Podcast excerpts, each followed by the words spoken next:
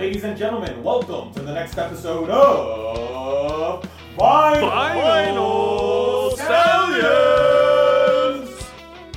Today we've got a great guest on Vinyl Stallions. We've got Joe Lawlor. Joe Lawlor is an amazing guitarist and is a founding member of the bands Egypt and Joe Lawlor and Friends. Joe is also a live recording audio engineer and archivist for Dave Matthews Band. He is part of their road crew. And Joe also just recently finished a tour doing duet performances with his partner Kristen Rae Bowden on the TR3 tour. TR3 features Tim Reynolds of Dave Matthews Band. So we catch Joe at an interesting time, fresh off this TR3 tour, and we are super stoked to have him. Hope you enjoy. Joe Lawlor, welcome to Vinyl Stallions. How are you doing today? I'm doing great. Thanks for having me, man. Happy to be here. And it's our pleasure to have you on. Um, what what's going on in your world right now? Well, I'm home, which is a nice thing. I just uh, got home off of a week opening for Tim Reynolds and TR3 with my partner uh, Kristen Rae Bowden. Um, we had a fantastic time. I can't. I, I'm happy to tell you. Um, what an incredible camp that Tim's put together. Um, I've been friends with his bass player and drummer for 30 years, so that's great that he's with them. And then, of course, I worked with Tim for the past 20 years on uh, DMB. So Tim and I are good friends, and we it, their camp is just so cool. I mean, they Tim plays whatever he wants, and stylistically. So what you get is a small fan base of people who are like avid music listeners and appreciators, you know? And you can, you know, Tim goes from heavy metal, nine inch nails to beautiful acoustic uh, ballads, instrumentals, and everywhere in between within his set. And it's just a really safe, comfortable place um, when you're out there with them because they're like I said, small but avid fan base is really there for them not to talk, not really there to get drunk. I mean, I don't know, they might catch a buzz, but whatever, you know. I mean, they're there mm-hmm. for music and and also specifically guitar playing, you know. So um it's just so so comfortable. Tim's attitude is is so great and well welcoming and his uh band and, and crew are the same way. We we got treated like royalty on a small tour, and you know I've I've been playing music for a living since I was like 17, and I've, I've been on all kinds of tours. And you don't, as an opening act, don't often get treated as graciously and just perfectly as we just got treated for the week. And then we got to play music, which is awesome, you know. so Absolutely. so we've had a really good week, really, really, really uh, enlightening week. Yeah. And so it was Asheville, Charlotte, or somewhere in Virginia and Philadelphia, we went, right? Yeah, we went Asheville, Charlotte, Winchester, Virginia. And, okay. And then Philly at the city city winery there. Yeah. Um pretty cool venues too. I saw some of the pictures on like Instagram yeah. and so that place in Asheville, uh, Salvage Station, what a cool venue! Like totally artist centric. They took such good care of us from the moment we pulled in the parking lot, and they got a cool thing going there. They've got a million dollar festival stage, multi million dollar festival stage outside that they've been running big shows. I mean, they got wow. the same big big shows and a totally cool outdoor, you know, salvage station. So it's kind of like a salvage yard, and there's uh, old beautiful 56 Chevys out there, and there's also like a lot of containers that they've dropped and made really cool spaces, you know, like hangout spaces among, amongst their outdoor thing. And then, of course, we were there in the winter, so they move everything inside where they have a really nice club, you know, of, of a decent stage, great sound and, and lights, and a good staff. And once again, it was a, a smaller show as far as turnout, but once again, all these really avid music listening fans that just make it great. They really pay attention. The other thing is, is that when I opened for Tim last year, um, we, Kristen and I brought a band with a bass player and drummer, and that was really cool. But touring is hard these days financially, and uh, mm-hmm. we didn't want to, you know, first of all, we didn't want to take away from Tim's money, you know, and there just wasn't much money. So I was like, well, I can't really bring, you know, four dudes out of work for a week who have kids mm-hmm. and you know just you know at my age and also just i think after covid and stuff like touring's hard gas is twice as much hotel rooms are more foods more there's just not a lot of money going around it's a little a little scary but but it's i think the truth these days um mounting a tour um on any kind of small level is not not an easy thing to do if you're trying to make money out of it. I mean, luckily I have a good job and I love to play music, so I was, you know, really there for for that and, you know, willing to not break even or or worse, you know what I mean? Um Yeah. So totally cool with me, but I feel for bands out there like getting started. I mean, I got started in the late 80s and uh playing music and touring uh, the United States and back then, you really could, you know, open for your friend's band once. The next time, go back to the same club, headline it, do pretty well, and by the third time, you were selling it out, and and there was some money and it was you know what i'm saying it was there was yeah. a system in place that's really just changed a lot and is all monitored by you know hits on the internet and we, as we all know as we're all dealing with your social media presence and all these different things yeah. now. And I'm not completely complaining because I understand some of the cool stuff that has come along with this new version of the music business. You know, we we've all got Pro Tools or Logic sitting at our house. You can record a song and release it in Japan tomorrow. You know, on your own, yeah. you have that ability. But damn, it's hard to like now there's a gluttony of music out there that anyone can get a hold of and it's really hard to make yourself something special down the middle of all that you know so yeah. you know, that that's interesting i mean like like i said for me i'm i'm uh, well you know truly blessed to work for for dave matthews and and crew and company for the past 20 years um not only do I enjoy my job, it's it's hard job. You know, I mean, I guess for your for your fans and your listeners, I mean, I'm the um, I'm on the audio crew for Dave Matthews Band, and specifically, I do all the live recording. So I'm basically running a, a recording studio from stage left in Monitor World, and uh, those recorders become the live tracks things, and also whatever warehouse fan club stuff and we choose uh, great shows to release. We don't we don't release it as avidly as some other bands um, because dave matthews also sells records you know what i mean? We don't have to put out less than stellar shows. We keep it in the archive. We we i'm really an archivist you know? We we record everything that those guys play and sing and it all ends up in triplicate in our vault and another copy out in Hollywood vault. So this is uh, an ongoing thing that that we're really proud of. It includes all the video, uh, six camera shoot, and the director's cut of each show, and so everything's archived. We also have a, a database that I work with during the shows where you know, show's given a serial number. I take notes during the show. Dave broke a string in this song. Um, this was a stellar solo by Tim.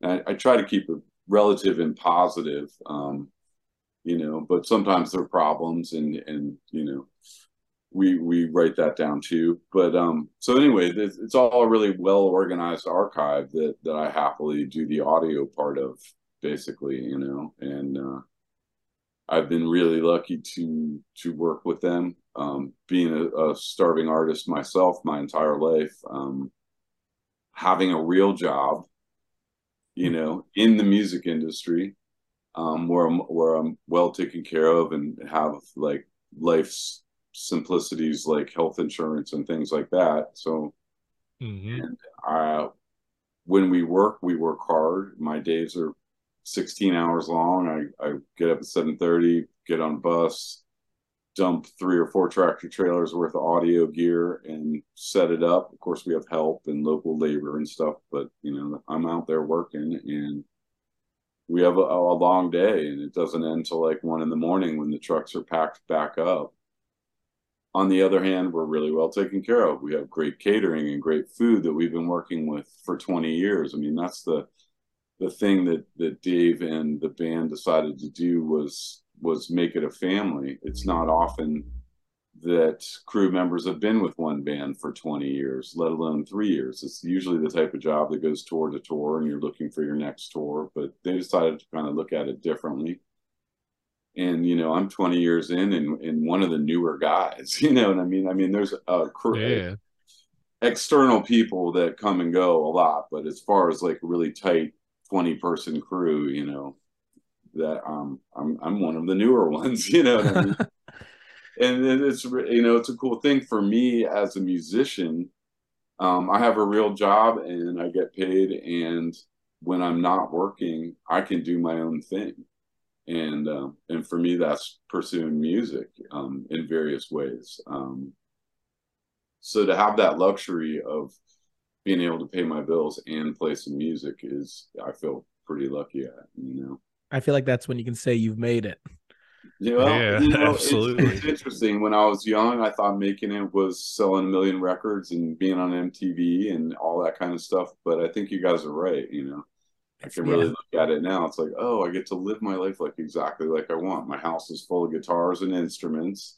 Uh, you know, when I'm not working for a giant band where twenty thousand people march in and then march out smiling, like our my basic premise is to help people have a good time and enjoy music. You know, so Definitely. Well, it's working. yeah, I feel really lucky for that, you know, and, and then to, to, to have the time and be able to pursue my own stuff, you know, whatever that is at the moment. Definitely. No, I Right appreciate on. yeah, I appreciate you diving into that, Joe. Like I have billions and billions of questions swirling around Yeah, my that- head right now. Yeah, you guys are welcome to ask, you know, I mean, That um, that is a lot to unpack. So I guess so since we started with the tour, I, I guess before we stray away from that, let's just like, dive into that a little more. sure. Which that album is fantastic, by the way. Um, so you do you play guitar on every song that has guitar on that album? Which album? Her the 2019 Kristen's? album. Yeah. Kristen's? No, okay, so actually I didn't play on that. Okay. um i she had that recorded when we met in like 2016 2017 she already had it recorded and i did help her get it from okay the recording's done we um getting mixed and mastered and stuff i mean i i just gave some suggestions and stuff but that that's her thing um, okay.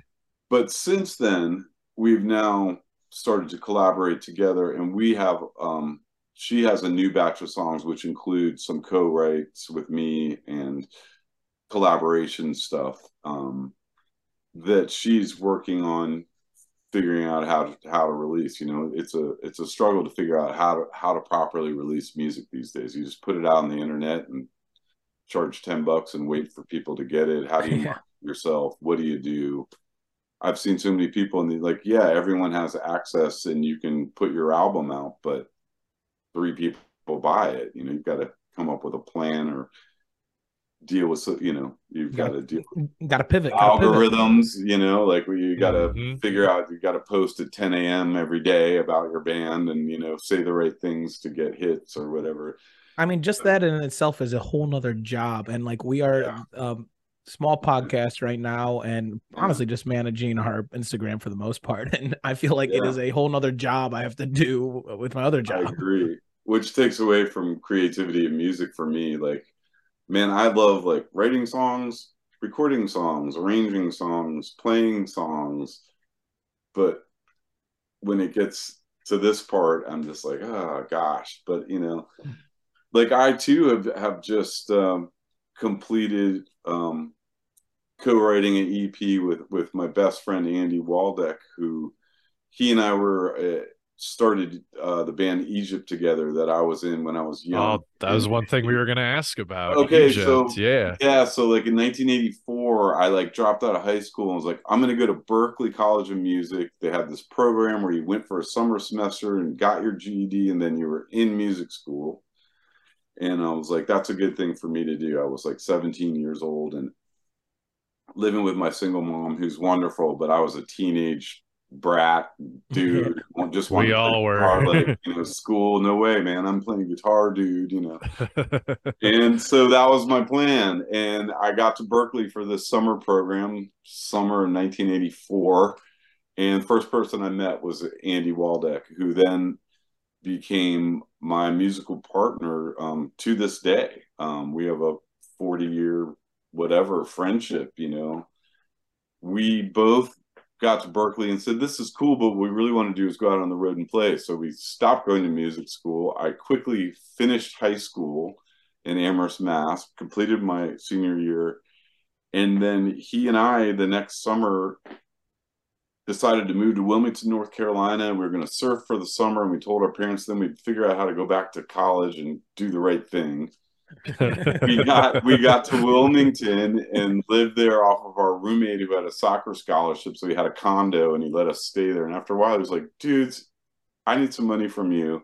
I've set you up an audition. He literally borrowed a car and saw a bass player and drummer needed in the Wilmington, you know, classifieds.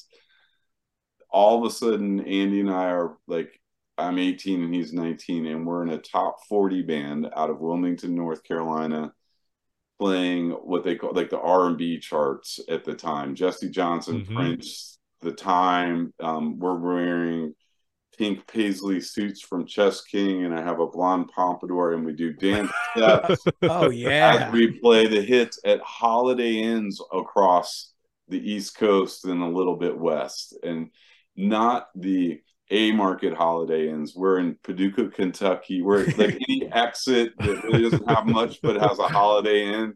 We were playing there at the lounge, and uh, yeah, so I got this kind of um, we got a fast you know in, introduction into part of the music business that that top 40 scene in it which has merit but at the time all we wanted to do was write songs. You know we even suggested to the top 40 guys like star search was a thing. It was like the first tv show at the time where you could like audition in and win a record deal. So we are like well we're at these holiday inns all week long. We could rehearse all day write our own stuff and maybe get on star search. And all the guys were older in the band and been through there, and they're just like nah i'm just gonna sit in my room man. You know?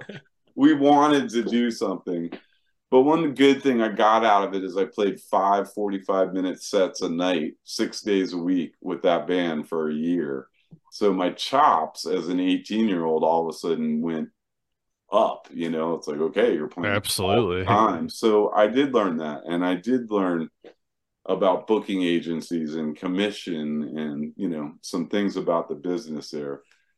But we quit finally and there was a big scene where we we quit and said we were going to go back and start our own band and write our own songs. And they said we were losers and that we'd never make it and we were quitters. And we weren't sure if we'd made the right decision but we went home we had a cassette four track we wrote a bunch of tunes we put together a band. And by a year later we were selling out the bayou in georgetown washington d.c and we finally made it back to, to wilmington and sold out the mad monk and we were wearing our own clothes we were playing our own songs Yeah. doing our own thing and the top 40 guys were in the back of the sold out house because they couldn't even get near enough to hmm funny story now is the leader of that top 40 band on Facebook. He's older now. He's like 65 or something, but he claims to be our teacher. Like, you know, I, I brought these guys into the music business and taught them the right way to do it. So, you know, everyone's taking credit now.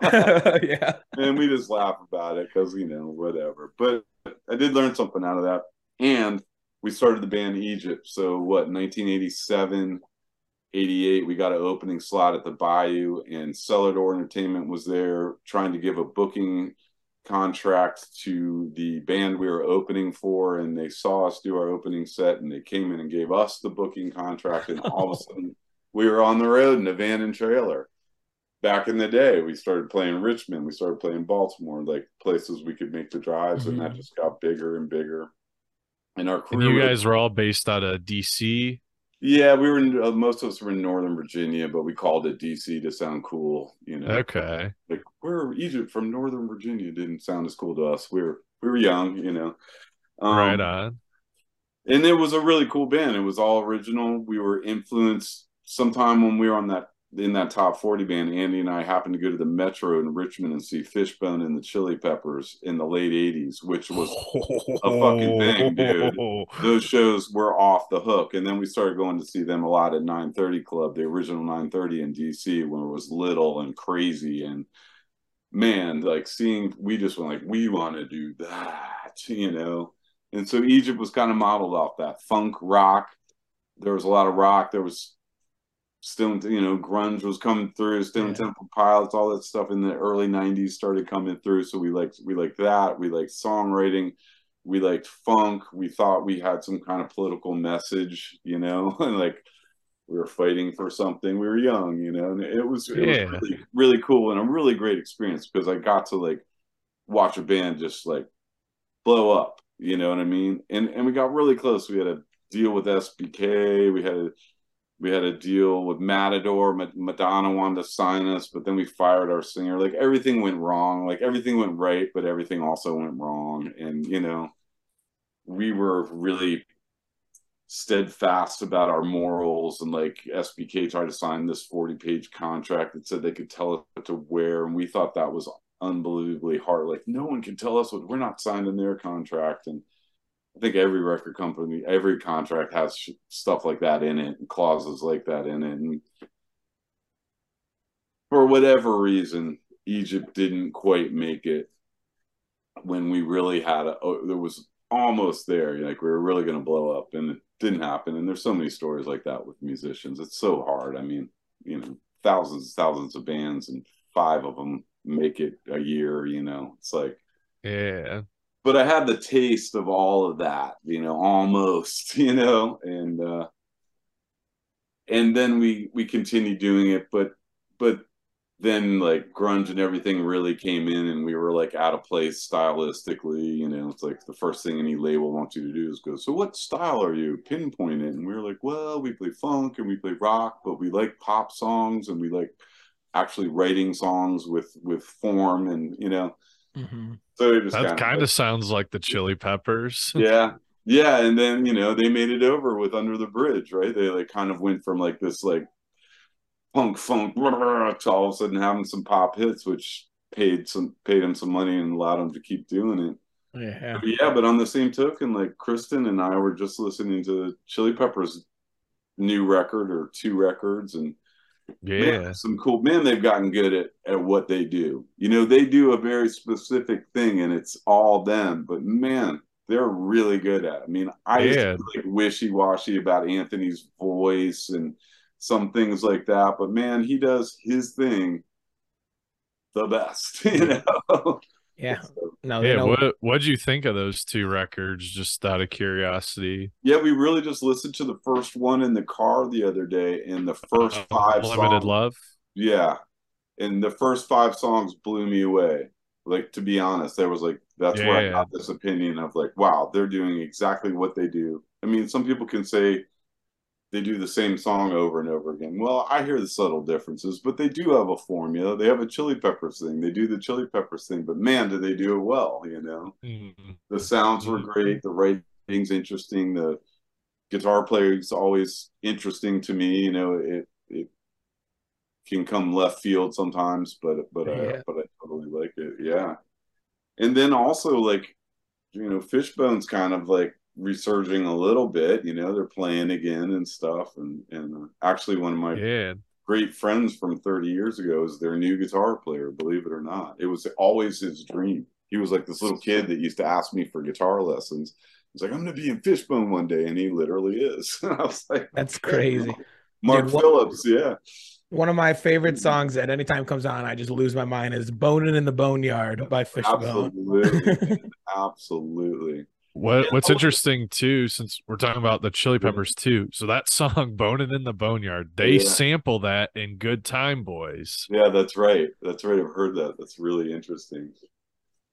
It's cool too, like well, you know, like Fishbone, I they started getting really big and I started seeing them instead of in little clubs and like big arenas, but it it didn't quite transfer. Like that was kind of a problem. Their energy and their just all out stage show freak out was super cool in the little 930 club, but when you put them on a big stage, it was just kind of chaos. You know, it was just like, okay, what's really happening? yeah, but and, you know, I don't. Some bands aren't really supposed to get big like that. You know, who knows? But but the long story Mhm. short, this this guy Andy Waldeck that we started in Egypt and we were in the top forty band.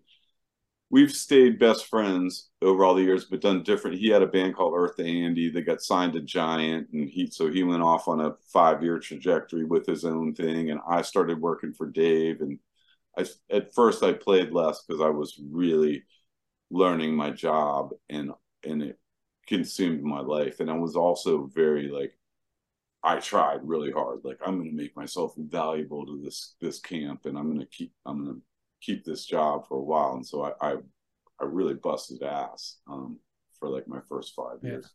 So so how did you get in contact with the DMB crew and how did Well, that you know, start? when Egypt was playing, Carter and LeRoi used to come to the flood zone and see us when they were still in their sort of flood zone tracks area, you know, before they had gotten big. So this must be yeah, late eighties, early Yeah, I think it's like the early 90s Okay, where Egypt's kind of starting to go like this. We didn't make it. We lost a couple record deals. We could still work and tour, and we had a name, but turnout was kind of going down and stuff. But Carter and LeRoi used to come and see us. We made friends. We played in Charlottesville a few times. And then what happened is Andy and I just picked up and left Northern Virginia. We were literally playing the smoking on the the mall in DC, um, which is a huge you know show every year. We were like opening for the Butthole Surfers and you know some other thing, and some Yeah. woman we barely knew from from Charlottesville was like, "Hey, I just rented a big farm in Charlottesville. You guys should come and live there." And for some reason, we packed up the U-Haul next week and moved to Charlottesville. Really not. We Egypt had played there a couple times. I played at tracks open for Boyd Tinsley and his solo band. I forget what it was called. So we had met all these guys, and I was friendly and like cultivated relationships with other bands. So it kind of kept doors open. Not overly so, not like trying to brown nose people, but well, they Yeah. weren't yeah, yeah, I get they it. weren't big yet, but it was kind of important to me. And honestly, when I I got the call, what in 2002 from uh, Bagby, who was the longtime front of house engineer for for Dave Matthews Band. Um, so he was sort of the head of the audio crew, Mhm. and he called me. Wait, like, he's funny personality. I think he called me like 4:30 in the morning, woke me up um, just for fun and said, "Hey, do you want to be the new live recording engineer for DMB?" And I was like, "I don't. Yeah, I think so. Can I can I tell you tomorrow? You know, can I kind of wake up?" Because interestingly enough, here's here's set the stage for that is that I just pawned my four track to pay my rent in the warehouse I was living in, and I had just gotten a call from OAR if I wanted to be their guitar tech, and then that night at four in the morning, Bagby calls and asks if I want to be recording engineer for Dave Matthews. So I was broke, and all of a sudden I had two decent job offers. You know, Yeah, um, yeah. yeah, Wait, ours a pretty good band too. And I was I was more pulled toward the OAR thing because I thought guitar tech that fits with me. I play guitar. I I understand guitars. You know, recording engineer. Mhm. okay, I love the studio. I've been involved in all of Egypt's recordings, but I am by no means a real top of the line studio engineer. You know, but um, luckily I made the right choice. No offense to OAR, but um, you know. the Dave Matthews Band is definitely a better place Dave. to be employed by. You know what I mean? Um, Yeah. but that call a scale. little out of the blue. Yeah. Um, but there's some things that set me up for it. Um, when Egypt was touring, we were great friends with a bunch of Northern Virginia bands, including Everything, who had a hit with the Hooch, um, including Gibb Droll Band, and Gibb's now a guitar player for Bruce Hornsby. Um, so I have a lot of old friends that that um, so the sound man for everything had become the recording engineer for Dave Matthews. So he had my job prior to me. So when he wanted, he really wanted to be the front of house guy, and Bagby was in and not going anywhere, so he couldn't move up. He could only move laterally. So he decided to follow his wife and move to LA and start. He's now the front of house head of production for Switchfoot, which is a big band out of Okay. San Diego. Yep. You know? So Yeah, he's yeah. happy. He runs everything. Like they're a smaller band, one truck, one bus. but, But, he, he's running the show. but he runs the production of it, and that's what he always wanted. So he Okay. recommended me. Bagby knew me. Ryan recommended me. So I had a couple different things pushing toward me. And what I really found out too is getting and keeping those kind of jobs isn't necessarily about how technically proficient you are at your particular task. A lot of it mm-hmm. has to do with living on a tour bus with eight dudes year in and year out without pissing each other off. A lot Right of it has to do with not getting oil spotted. In other words, being where you're supposed to be to get on the bus, not after it pulled out and left a spot of oil on the concrete and you're standing there. You got to be on time. You got to be 10 minutes early.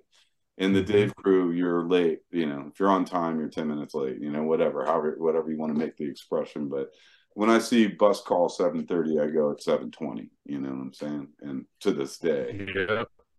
there's a lot of that getting along with people working with people also how you handle your, yourself publicly i mean we um we all represent the band um at a bar after the show on a day off like all the time you got to kind of handle yourself um accordingly so those are the reasons why I've kept my job and why also I understood that okay, they're not hiring the best recording engineer. They're hiring somebody who can fit in and grow here. And luckily Google came along and I could say, yes, I know how to do that, and then look it up on Google and learn how to do it and go do it, right? Like we all do now, right? It's like, yeah, I can do that. Sure. you know Yeah.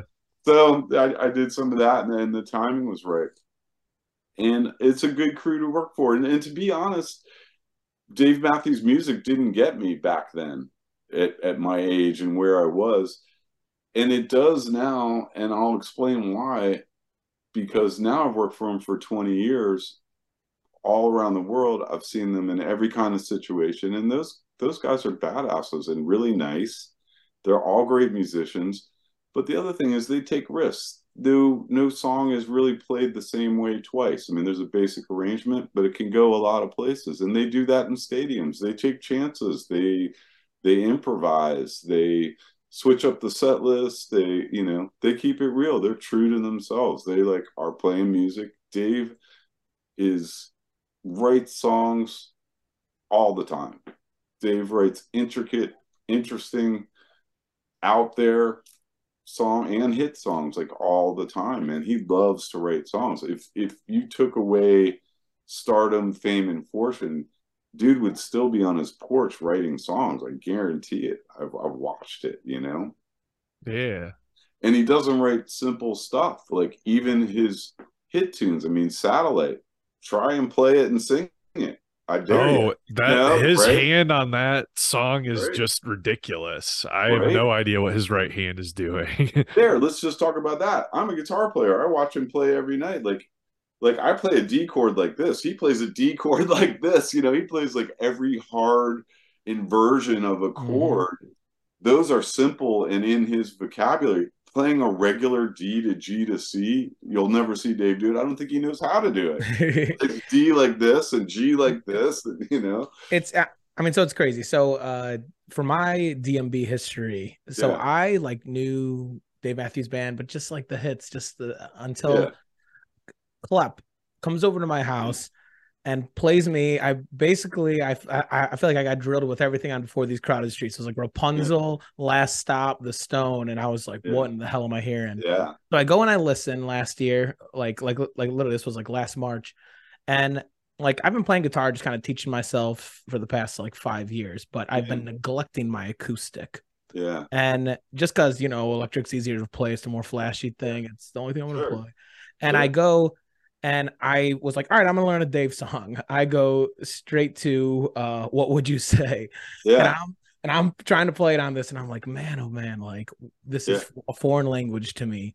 And Yeah. so I went and made it a point last year to go and learn as many Dave Matthews songs as I can. And I can't tell you how much it has improved my guitaring and the way I look at the guitar. Like you were saying, it's just Yeah. You sure you could do a D chord here, but what if I did Yeah. this and put my pinky here to accent this? Yeah. And it has just expanded my world. And like I, c- I cannot thank Dave enough. And th- Yeah. there's this guy online that as well. I, I wish I had his name right now, but he breaks it down. And um, Right. yeah, no, it's, it's a really interesting technique like that he has and he thinks he by the way also like thinks he sucks at guitar Huh? that's, what, that's what he says. like oh i don't know what i'm doing you know but honestly i think him growing up in south africa opened him up to a different rhythm than all of us here in north america because he's got intense rhythm too which Absolutely. he, he self-defaces too. He's like oh i just play one one one one one one. Like i don't have to count. He doesn't count on time signatures. It's all just one one one one one and it just depends on how many ones you want. I mean, those are how he like to face it up. But I think he has a really inherent interesting rhythm, and also the way he approaches the guitar. He must have had an interesting like classical guitar teacher right off the bat or something who was like all these big voicings of chords that that us regular old guitar players don't really play. You know what I mean? So his D chord sounds cooler than ours, or different at least. Maybe not cooler, but yeah. And then he's- personal. And then he sings, and you're like, what the hell is happening? And and honestly, like I'm not a total lyric person because I was a guitar player. I want to hear Eddie Van Halen solo, and I don't mind that David Lee Roth is just singing about chicks and beer because I'm waiting for the guitar solo. So I was never that much of a lyric person. But Dave writes really good lyrics as as I'm around him, as I understand what the songs are about, because maybe I was there when something happened or whatever, or I, I understand how he relates with his family and his children or whatever. He writes really good lyrics too, which I'm not someone who should be commenting on that, but I do notice that that's a big part of it too, and a big part of his fans. He's also really just really good at um, being the uh, rock star that he is, man. He takes the time. I watch every day, meet and greet before the show. I watch him with the with the woman and her husband, and her husband's feeling a little uncomfortable because her his wife is an avid Dave fan and screaming about Dave, and he's there and he's gotten her a meet and greet ticket for her for her birthday. And so he's standing there feeling all uncomfortable with his wife, and Dave like does whatever the wife needs, and then talks to the man and makes him feel comfortable, and then draws him a picture and personalizes it, and then moves on to the next set and does it with everybody until until everyone and he does that before a show, does that after a show, you know, and also he's managed to like like he's super recognizable, but I, I swear to God, like an example of this is like I was up in a hotel, 16th floor, looking down. I see like four high school field trip buses pull up, and I see Dave Matthews walking down the sidewalk. So all of a sudden, four buses are emptying out on the sidewalk, and Dave's just walking right through the middle of it, and like no one's like, you know, I'm not the droid you're looking for, type of thing, you know, not causing a big deal, just walking right, walking right through. I've also like been to like fancy hotels that are just packed with paparazzi, like the Mayflower in London, and like if you walk in that, if you walk toward that hotel, flash bulbs just, just even me, like you and I walk up to the Mayflower at eleven o'clock at night, and it's like they take pictures, and then they look at the pictures and they go, "Oh," when it's not a celebrity, you can hear them, oh, and then watch Dave just kind of you know negotiate that just in a really in a cool way. He pays attention to his fans. He he's thankful for the career he has. And he also met uh, Jedi mind tricks his way kind of through it. You know, it's, it's pretty cool from what I've seen. You know, it's it's incredible to watch from the yeah fans' point of view as well. Like it's it, it is captivating. We actually so uh, we just saw you, the fall tour run, and we went to uh, the Wright State venue. Yeah, uh, Fairborn. Yeah, Fairborn, Oh, yeah. the Nutter Center, right. and and we got front row. Uh, we were like right in front of um Stefan, and Nice. I just couldn't. Yeah, I mean, it's just captivating is the word I always like to use with that Yeah. band and um seeing it come to life. and they're in a really cool spot now too. Like, like they're really happy and having a great time playing this late in their career. You know, I think uh, some switches and you know, Buddy came in playing keyboards and really invigorated people with his big smile and his Yeah, he's got so much energy, man. Yeah, and his chops are just wicked too. Like he plays great and he plays just the right thing for the song. And so now like that band is is firing on all cylinders actually like as creative if not more than than ever, you know. Um and they have a really good time together. They enjoy each other's company as a group. Like they've all, you know, so and so and so and so have always gone on blah blah blah blah, but they're like a, a really group. You know, I, I I think they're in a really good spot. You know, making cool music and really en- kind of enjoying it. And uh, it's neat to see in a whatever almost thirty year career. You know, Yeah, or I mean- be a part of it. yeah, man, yeah. And you know, I'm over there working, and uh, six or seven o'clock. Sometimes I get a text from Dave says, "Hey, man, you want to play tonight?" You know, like that's how it goes with me. I just looked at the database and I've sat in with DMB 40 times or more now this year, 44. 41 Um, the 44, okay. I don't know. Somewhere in there. Well, according to DMB Almanac, 41. Oh, well, Pun- so a magic number, no less. I guess it's over now. Yeah, right? you're We done, Joe. oh man, he Well- needs to write some more number songs. yeah, bring them back, get some triple Yeah. digits Yeah. going. That's actually how we learned who you were. We were at the Noblesville show. So Ah, day two, you yeah. came out playing some heat, and we were like, Yeah. "Who is that guy?" Well, see, I learned too because I watch all the guests go up, I, and I help them uh, when guests are guitar players. It's part of my job to help get them on and off stage, which has had me the opportunity to meet Santana, Neil Young, Warren Haynes. You know, think about the guys that I've helped. You know, Mike McCready just a couple of weeks ago from Pearl Jam. Yeah, Not only that, but Damn. Derek my Trucks. my rig that I now carry a guitar amp and pedal board because I never know when I'm going to sit in. So there's a place on the truck for it, and it sits there. And if Dave says sit in, we move it out. Well, it's Mhm. also the guest guitar player amp for like the past three or four years. Mhm. So I feel like my amp is sucking up all this guitar playing mojo because like literally Warren Haynes, Mike McCready just played through all these people play through my amp as a guest with DMB. And I feel like I suck in a little of their mojo into my equipment, you know? Absolutely. but the thing is, is I've had the experience of watching people, and when Dave asks you to sit in, he really wants you to do your thing. I've learned there's a lot of unspoken rules in in that size of a gig, you know, that you you don't uh, go down stage of the singer. You don't you don't want to be too loud, or you don't want to, you know. And a lot of people are are, are kind of contained. And I, I've noticed because I've gotten to sit in so many times, but also I have a relationship with these guys that Dave wants Mhm. you to fucking kick some ass. And he's yelling at me on his intercom, like, get it, get it, faster, harder, faster. I'm over there like, yeah, yeah, like running out of ideas, you know what I mean? But I did something I wouldn't I didn't do at first, but like especially this year, I was like, man, all bets are off. Like if he asked me up there, just go do your thing, you know. And I came up playing like that, watching Fishbone and the Chili Peppers. You go to the downstage edge and you look at people in the face and you solo, give them a lick, and you know, you know, it's a showman thing. Yep. But also for me, it is not um, it is not practiced or intentional. That's how I play. Like that's that's what happens when you give me a guitar and you crank it up. I've I've run to the downstage edge and solo, you know. So I mean, right on. but I feel comfortable doing it with those guys. Also, you know, I have I have a relationship with Carter outside of it all too from back in the day. We've done a couple projects together. So when you go on, on when I get to go on Dave Matthews stage, I'm very much invited to do my thing. They know what I'm going to do, but I'm also mm-hmm. very welcomed and backed up by some of the best players in the world. If you've got Carter behind you, listening to what you're doing and playing off of me, go back and look at the tapes. He plays, I'll, I'll go, he goes, you know, I mean, he plays off of me.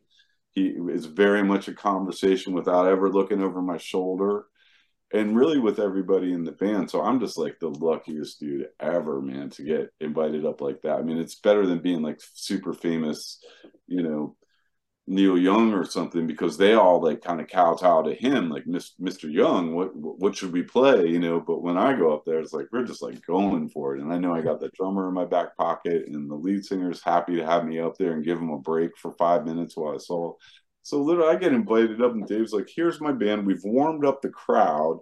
We're all ready to play. Now you just have ten minutes to just do whatever you want." you know, I mean, almost overwhelmed by the sheer coolness of that in the first place. So, you know, people tell me how much it means to them or how excited they were by my performances, and I always try to spin it back because, like, you have no idea how I feel up there, man. You know, this is something I strove for my whole life, and like a lot of people never get a chance to even sit in once with 20,000 people totally checking you out and a badass drummer behind you. Like I'm lucky, you know. I know yeah. It. I know it.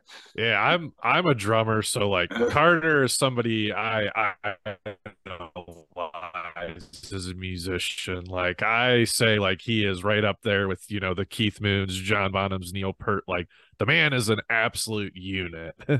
Absolutely, man. He runs and he runs those big shows like he knows how to run a show. And also um, there's no computer up there. There's no click track. He picks tempos out of his brain. You know there's there's no like so many drummers these days not to put them down in any way but there's a pro tools thing running in their in ears you know that tells them what's coming up next. And the tempo is like packed out on this thing. And there's nothing wrong with any of that. That's a skill in itself. Mm-hmm. Carter's an old school drummer. He gets up there and he tells you what the fucking tempo is, and you play the song. And, mm-hmm. Yeah, he's a human. Click. Yeah, he's a human. Yeah, yeah. And I and uh, I record the stuff, and I've checked like tempos are like real close to where they started to where they end, and those songs get huge and rambled in different directions, and you know, be a perfect place to like get lost. But yeah, he's he's amazing. I I was fortunate enough maybe like eight, ten years ago, uh, the the band has a studio outside of Charlottesville, out in the woods, and uh, Carter was doing some work in there. He's going to start a session for some. Uh, it was for like ESPN college basketball, and it was bumpers in in and out and stuff. They were asking him to do. You know, it's just a commercial. You know, those. yeah, yeah. So I went in there and just helped assist an engineer while he was getting set up to do this. And of course, there was a guitar. He's like, "Hey, man, let's just jam for a minute." And so I went in there and played with Carter, and we literally played for like three hours without looking up. And went back into the control room, and they recorded everything. And we're like, "Oh, there's our bumpers. We just chopped this stuff up." So then I ended up being in the studio with just Carter and myself for a month working That's awesome. Stuff. And I played guitar and bass on it. And literally just like any idea we have, Carter would jam to, we record it, then we chop out the good part and do a little editing, a little blah blah blah, and, and it you know got it went to ESPN and they, they used all that stuff. But for me, it was just that experience of like being around that dude for a month and and also playing guitar to just just the two of us, no bass player, no singer, no nothing. So and so it was all pretty much like whatever I could think of on the spot that Carter might like to jam to. So that was just like a really good lesson and and fun time. Is Carter, any of that music like out there, like on Spotify or anything? No, you know, um, to be honest, like I I had to like sign it away. Like So, So I don't. ESPN owns all of it now. I think so. Yeah. Okay. Yeah, But that's Which still cool. So you're- doesn't mean it's not out there in some way. you know? Yeah. So you- like you're telling me like I'm watching a football baseball game on ESPN and there's a commercial or something and there's like that little music like there's a good chance that's you and Carter. No, I don't think they run it anymore. I think it was very specific for ESPN college basketball for one season. Okay. I- So if you could detective it back to that, you know, and I don't really know like how it was credited because I wasn't involved in any of the business, and I basically was offered a certain amount of money to to sign off on it, and I myself I was like, well, part of me was like, those are all my ideas. That's like every idea I have, you know what I mean? And I was like, but the other side, I was like, well, I, got- I can, I got more, you know. yeah.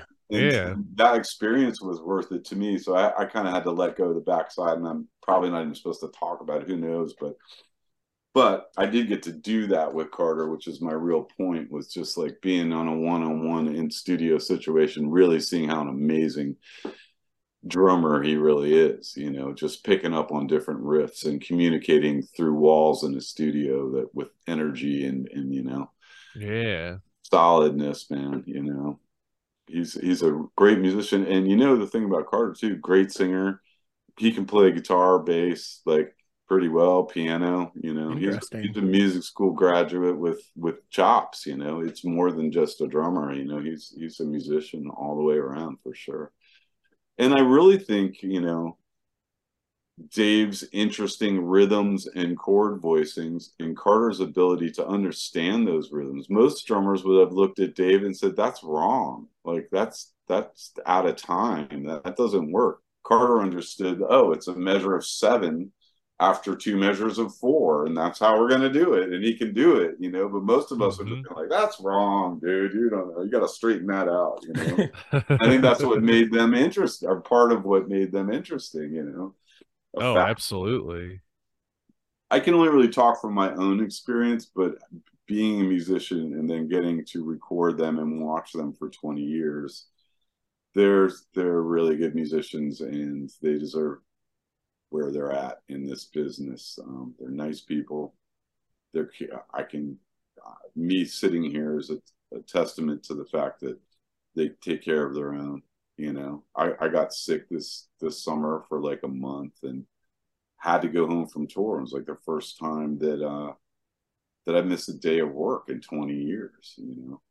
And Mhm. um, it wasn't COVID, but just like crazy flu stuff, and I, and I just really couldn't work, and that's like the scariest thought ever. But they were such a family, and everyone supported me so much, and then you know had me come back, and even though I wasn't quite ready to come back, it's like just come on back and get back in the swing of things, and we'll help you. You know, just everybody's so helpful and kind and caring, and, and it's pretty amazing, you know. Um, That's awesome. And I also people. think that's like a smart approach from their point of view too, because it's like you keep the same personnel on your crew, like they're gonna learn how to record you better. Like they're gonna know Yeah. all your tendencies better. And yeah it's true it's it's really true you know um you know in recording i have an input gain on a nice 70s api preamp for each instrument and i record 80 inputs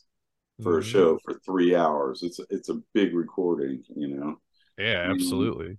but really my what i can do to the recording is change the gain up or down a little bit you know? It's Mhm. really not that much and and but at the same time i follow dave and i know songs that he finger picks quietly and that preamp goes up a little bit and i know songs where he just whacks on the guitar really loud and so you're right i do make subtle changes because of the length of time i've been there.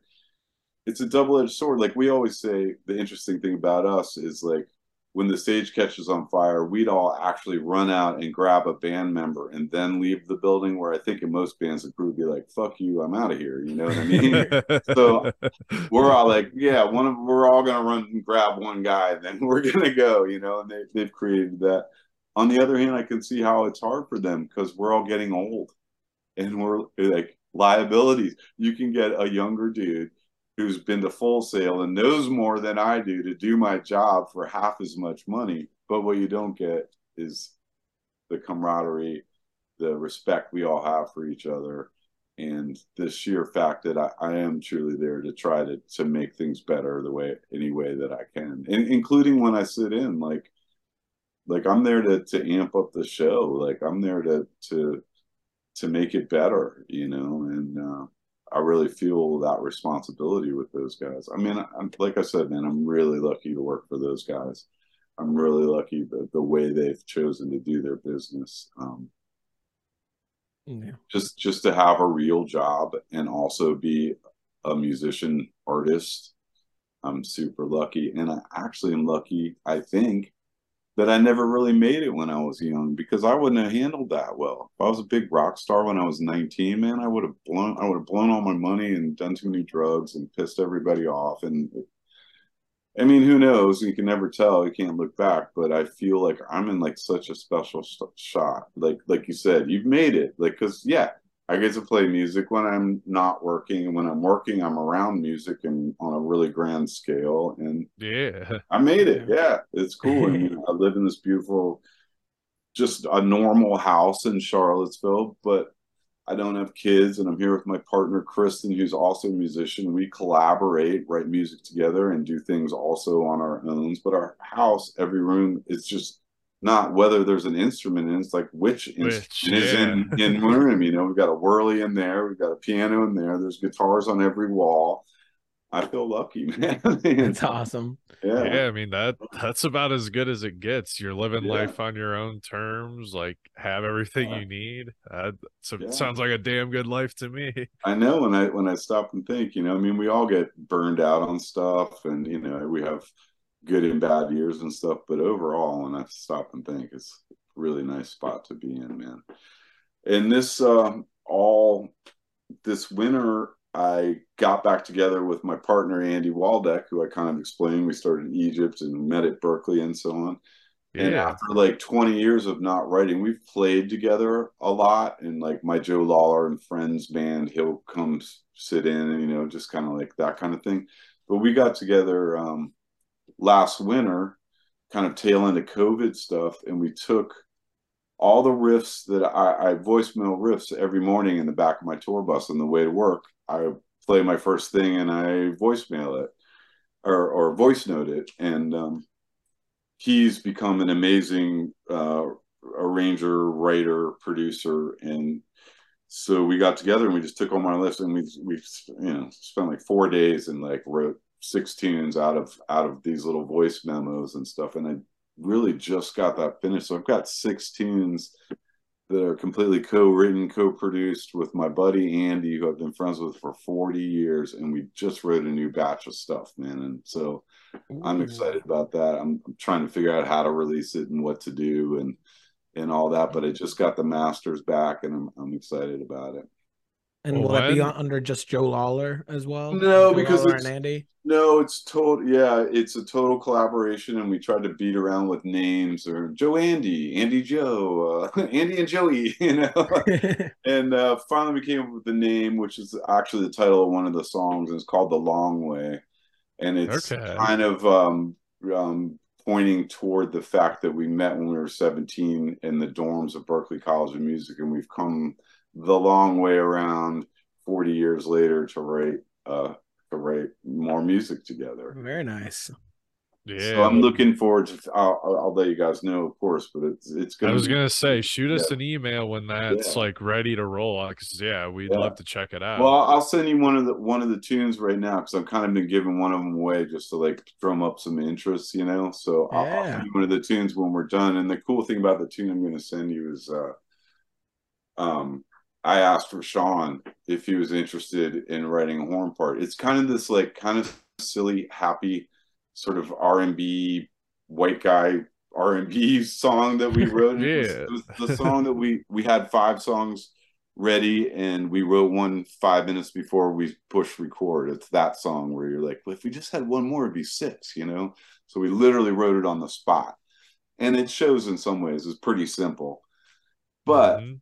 Well, I thought, man, if we could get Rashawn to put a spicy trumpet line on this, that might really help it. So I asked Rashawn, and he of course was like, "Man, I'll I'll be glad to do." it. I was like, "Well, look, I'd be glad to pay you for composition, writing, playing, whatever happens." You know, and he's like, "No, man, you don't have to pay me. with family and shit." Long story short, and it only took like a month. I was figuring like six months from now, I'd be like maybe hear from Rashawn. I mean, he's busy. He's on. He's in every Grammys band, and you know, he's busy on sessions and everything. Yeah, he's on Jeff's new album, isn't he? Yeah, a few songs. Yep. And you know, but if you watch like Grammys, Rock and Roll Hall of Fame, um, uh, you know, he just did Saturday Night Live. He just subbed in for the trumpet player on Saturday Night Live for two weeks. Like he's at that level now. He's a list trumpet player. When you need a trumpet player for the Grammys, when you need a trumpet player for the CMA awards or whatever it is, he's, yeah. he's that dude now. I sent him the tune. He said, I'd love to do it, campaign me, and all this stuff. I'm like, okay. And literally, um, a week after tour was over, he sent me tracks. And he composed an entire horn section and somehow had a whole section of his friends in the in the studio. I guess maybe he like builds up his projects and then goes and does them all or something. Anyway, I got back, you know, trombone, two trumpets, two saxes, completely uh, c- composition that fit the song and made it better from Rashawn.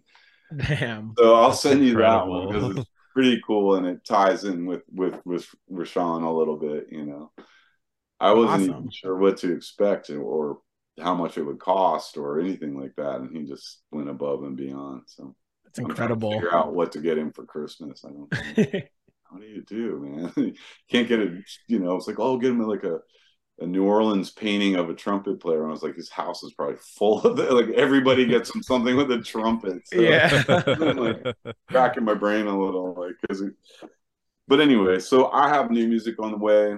Um, and you know, Kristen and I are doing this, this duo thing, which we really got a shot in the arm opening for Tim. Like, okay, you can do this duo thing on a rock stage and like, it's cool and uh, she has more music coming out and then we there's some songs that i've played on five or six songs that she will release in the in this this year or this coming year that i'm involved with so i'm, I'm pretty yeah. happy that in the next like whatever six to eight months there'll be some music with myself on it out oh, on yeah. the airwaves yeah Awesome. Yeah, no, her her language and mirrors album, I like I'm really into that. It's like Oh man, that's I will tell her because she's you know, I, I think she's amazing and I think that that Mount album is amazing too. And and she's trying to find her way to start her career. Yeah, it's like kind of like the psychedelic, like indie mountain music.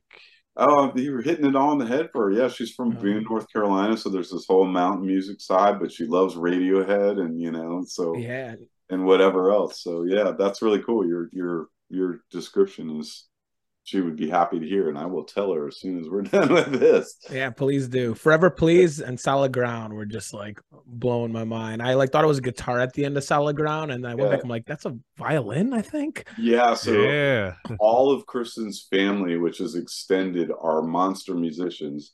Her brother Richard, who's about 70 years old, plays violin for Ryan Bingham, who's kind of a country artist. yeah, I know Ryan Bingham. Yeah, so he's with with Ryan Bingham and man i i once was invited to one of their family reunions a couple years ago and it was literally like three couches pulled around each other and about 12 different family members who were all genius musicians and all harmonized together. You ever heard family harmonies like you know? I just sat there for like two days of this reunion just going whoa he's a wicked fiddle player and oh my god he can play banjo and kristen and her sister are amazing and sing harmonies and you know, Kristen plays piano really well, but she's also plays flute and ukulele. She just wrote a song on guitar last week. She's like, "Here, I wrote this new song." I'm like, you know, and so her whole family is really good. So the yeah, you're right in that there's a fiddle and strings on that record and stuff. I, when I met her, she had it done, but was stalled on how to like get it finished, and so I, mm-hmm. I helped a little bit with that. Really, she she did it all. I just had some some ideas that would be helpful, but but this next batch we have um we have some really good tunes that aren't released right now that are about to get released. Like I really think some of our tunes might go somewhere. Like she's got a song called "Marry Me" once that I think is just like the title song for the next like you know romantic comedy or or, or drama. You know, like she's just got some stuff that I is, I'm really happy about, and I'm really happy that we've been able to to learn how to collaborate together because in a relationship living together and playing music together can can be daunting in some ways. It can be amazing. You walk out of the kitchen finish dinner and walk right in the music room and you can play with your friend you know that in that's amazing but you know it can also be hard you know. You put all your everything is mixed together with us with music and with art and with just trying to live and just trying to have a mm-hmm. relationship. And then you throw in covid where i hadn't been home for a year and 19 years and i was on the road all before that with egypt and the top 40 bands. So i mean i've been on the road since i was 17 so covid was a pretty strange one you know for, for yeah. i mean i could only imagine yeah like what yeah. you just described is being on the road for that long and having to yeah i mean i we I get weird sitting still a little bit. You know, I have to refigure out how to how to sit still. But also it's getting easier and easier the older I get. And that's another thing. I'm like 54, man. I still feel like I'm 17 in my brain. But my body's not so sure some of it's some of the places. I mean, even in my guitar playing, like it kind of has to change a little bit. I used to be able to shred stuff that I I don't even try to play fast anymore. It's not really. I'm trying to like hear each note. I'm Deer Creek cornbread would beg to differ. Yeah, well, you're right. You know, you start with a fast tempo, then you get a lot of energy behind it. Yeah, but yeah, but I, I is what it feels like in my brain. It's like everything feels like it's in slow motion. You know. So uh, I have a question then. What? Uh, sure. So you, you have been on the road. You just explained yeah. for like last thirty years almost. Yeah. And what are I guess some of the challenges that have come across and some of the benefits or things that you're like this this is why I do this. Yeah. Well, I mean, you know, so there's a lot of cliches. I mean, relationships are hard um, when you're on the road. Um, all sorts of relationships, whether it's love or family or whatever. I've I've missed. Uh, most of my friends' weddings and all the things that happen in summer I've missed over the last 20 years, you know, because of my job. Um, but also, I have gotten to go around the world, experience food, culture, language, music, scenery, you know, geographics. That's just all of it, you know, and I and I love that. I love um hearing different languages around me. I, I love all those things, you know. Absolutely. And I love our our country too. It's beautiful. There's nothing like, you know, the flattest places in the country being in a tour bus and watching Arizona turn into, you know, whatever turn into California and you know, I mean there's some beautiful mm-hmm. moments and sitting in the front of the tour bus playing my dobro while my while the driver sings bad blues. you know, I mean, come on, you know, it doesn't That's get awesome. much better than that. You know. Yeah, and and I at least for me, I would think being able to see other venues would be a huge part as well. And so, do you have a top three venues you've ever been to, or just some yeah, that come to mind? Okay, so that's a question I get often answered, and there's like obvious stuff, like of course the Gorge is amazing, and it is. You know, I mean, I've been there 19 times, so it's less amazing. But you know what happens with the coolest venues to see a show are the hardest venues to work. The Gorge is a hmm. pain in the ass to work. You're out there dried out, you know, the temperature goes from 97 during the day to 50s and at night and you're cold and wet and it's a hard place to work for three days to live out there for three days. Mm-hmm. it's not the easiest load in they can only fit two trucks at the loading dock. We have 11 you know what i mean? Like some of the amphitheaters are easy because all the trucks fit in the dock and you just roll the stuff straight on the fit the gorge. Is not like that. We're talking ramps. We're talking two trucks at a time. Red rocks beautiful, amazing venue, right? Great, cool place to see a show. You got to mm-hmm. cross load the tractor trailers at the bottom of the hill into little box trucks. So each tractor trailer turns into four or five box trucks. So now 11 tractor trailers later, it's a 24 hour event getting the gear up to the stage. oh, my Lord. And then it's the same thing getting it back. So I will tell you that most of the like you know uh, des- destination gigs are really hard to work. You know, so if you're asking me as a crew guy what my favorite venue, it's like Yeah. the most um, mundane amphitheater in the Midwest somewhere. I mean, like Nobles, Probably Deer Creek. big What and about Blossom? flat, and all the trucks fit to the dock. It makes for an easy day for Joe. You know, doesn't necessarily make for the coolest as being a fan. You know, but I've also gotten to go to Santiago, Chile. I've gotten to go to South Africa with Dave in Cape Town and Johannesburg. So watching different cultures react to Dave makes fa- like favorite venues for me. You know what I mean? Um, in Brazil and Argentina. I mean, I, I love Argentina. I love uh, Lisbon, Portugal. Or we went and and no one really knew who Dave was, and I was asking the the uh, accountant like, uh, "How are we doing on ticket sales today?" And he's like, "There's only three thousand sold, and we're in a twenty thousand person amphitheater." I'm like, "Oh no, that because three thousand and a twenty thousand seater just looks like an empty club." You know what I mean? Yeah. And but what we found out about Portuguese people is they don't buy tickets ahead and they come out late and they all came and it was sold out by the time the show started. you Wow. know? And that made that live record there in, in Lisbon. If you look back at the live tracks, and it's like one of their longest performances. They came back for three encores. Damn. The soccer the soccer chants whoa are all in key and the band Yep. used that drop D they were singing to go right into Don't Drink the Water. So it was like musical, you know, segue between the crowd chanting and the band. There was a lot of cool stuff happened there. So that, uh, Elizabeth's What a famous one, you know.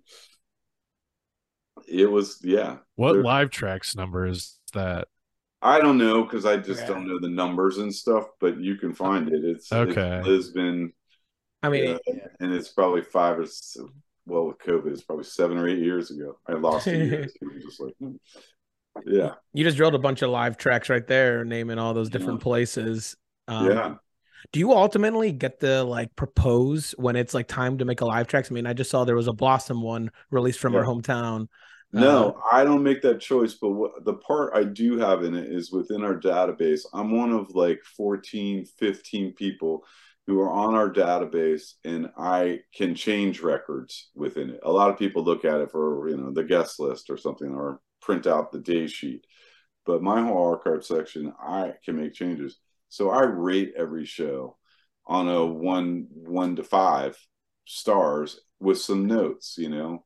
Um, and so I'm involved in choices. So the first thing they're going to look for in the database is four star shows from Joe. They'll look at that. Mhm. And from some of the other guys who rate the shows, there's only a couple of us that do it. And it's actually, I've found really hard to do. When you're at a show and working a show and in the middle of a show, it's kind of hard to tell whether it was a good show. Some shows I'm like, that's a five star show. And everybody else is like, that was horrible. And so I'm a little like I'm not quite sure what a good show is from my vantage point, being on stage left, working. I'm in in ears listening to my recording, so I'm spending a lot of time soloing instruments, making sure that it's a clean signal, that type of thing. So I'm not really like listening in a enjoyable way, so to speak. Yeah. You know I mean? Yeah. It's much more of a mathematical. I'm I'm working type of way. Um, Mhm. and my mix is has no effects, no EQ because I'm trying to record exactly what the band did every night. So I'm not like altering it as I'm recording it and I'm listening to it. So I'm kind of listening to it in this bare bones way, which honestly is pretty good a lot, you know what I mean? Which is saying something for the band right there that they're bare bones with no reverb and no EQ on the hi-hat cymbal and no tweak on Dave's vocal. Sounds pretty damn good. Um, but I, I have a hard time judging. But there's there's more people than me involved. There's a lot of factors involved in live tracks, um, down to um, Coran, the manager, has a say in it. The band would have a say in it, but they don't. They haven't made it. They stay away from it. Like instead of like all band members in a room telling you how to mix something, they kind of hands off on it and kind of trust us, which I guess is to us. But they, you know, I mean, if they have a certain feeling about something or they want to get involved, they they always can. But the stuff gets done Yeah. around them, so to speak. But but we do pick the best shows that we can. I don't even pick at all. My rating gets looked at, and that's one way I have kind of a say in it. But there's also all this other business shit. Like some venues charge for the recording rights. So you might have like Madison Square Garden is forty thousand dollars a night to record there in case you might release it. We've recorded how many shows at Madison Square Garden uh, in the Yeah. 30s? Paid the forty thousand dollars for the first like eighteen years, and then like four years ago, some gruff union guy said, "Hey, we're going to waive the fee to me." Just out of the blue. I guess we were cool enough or we long enough. Also, never released the live tracks from Madison Yeah. Square Garden either. So there's an income stream. Think about whatever 18 times 40,000, you know, that's gotten paid and just gone right by. Whatever. There's there's plenty of money, but I'm saying Mm. that there's more factors and choices of a live track release. The venue could have something to do with it. Um, okay. there's just there's other factors that that are involved but for my part my show ratings are part of it and the other couple audio guys that make these show ratings are part of it set list is a part of it you know we keep extensive records. What dave has played in this venue for the past five years he's handed during the day to make his decisions about the set list that night. He knows what he's played there and what he hasn't played there in the past five years at that same venue for those you know for that crowd. And so he takes that all into consideration um, and sometimes he throws it out the door and plays what he wants to play you know which Yeah. i'm a fan i was like dude you should play whatever you want you know Yeah, the You gotta- gaming is like totally part of the wonkery of being a DMB fan. Like there Man. are apps dedicated to oh i know see i used to watch that stuff and i had to stop because there's just so many uh attitudes both good and bad but man the Yes. negative stuff is just like ridiculous like people are like he didn't play what i wanted the fucking asshole i'm like wait a minute dude he play whatever he wanted he got a new Yes. song he wanted to play it you know yeah. Oh, That's that irks me. on it. That, I mean, irks I watched Joe. it the first time I sat in, and then I went back to the to the ants marching or whatever, and looked at, it, and they're like, "Who's this Ron Jeremy lookalike guy making all these weird faces on stage?" You know, like Ron Jeremy's little brother or something. I was just What like. I gotta stop looking at this. So, No, that you dude. know, it-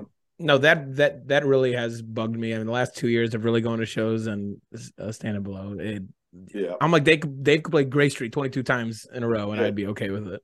yeah. I mean, I mean, I hear you. You can complain a little bit, but geez, man, it seems I I, I don't have enough energy or patience to spend a bunch of time typing a bunch of negative words. Like, Mhm. you know what I mean? Just Yeah. like, what's the point, man? Like, if you like it, you didn't like it, okay, you didn't like it, okay. But man, writing these novels about what's wrong with the set, I don't know.